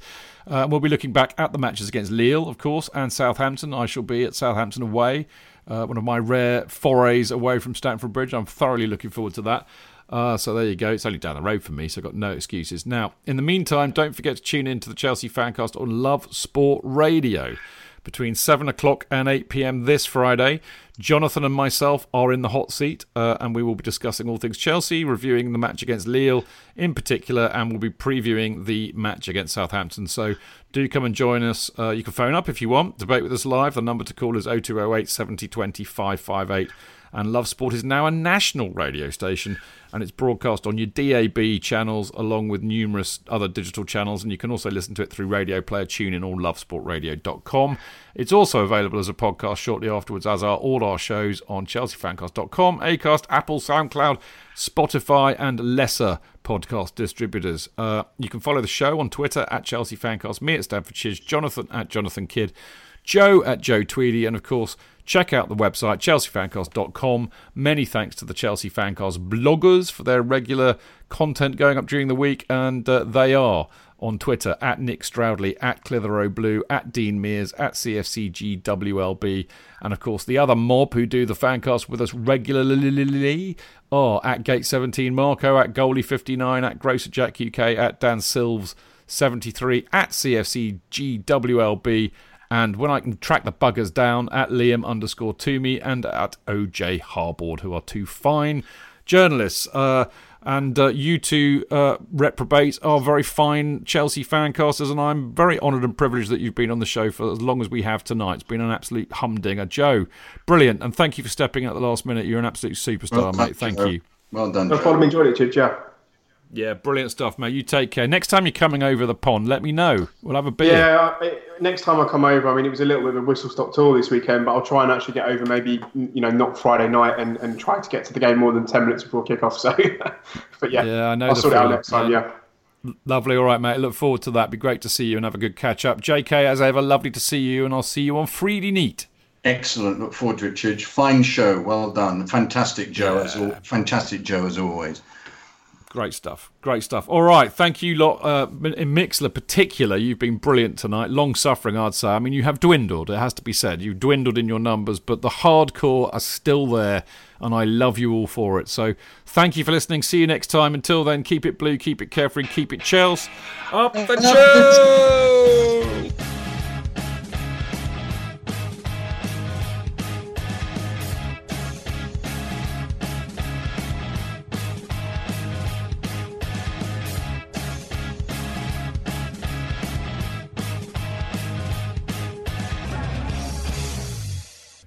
It's the 90th minute. All your mates around. You've got your McNuggets share boxes ready to go. Your mates already got booked for double dipping, and you steal the last nugget, snatching all three points. Perfect! Order McDelivery now on the McDonald's app. You in? At participating restaurants, 18 plus serving times, delivery fee, and terms apply. See McDonald's.com.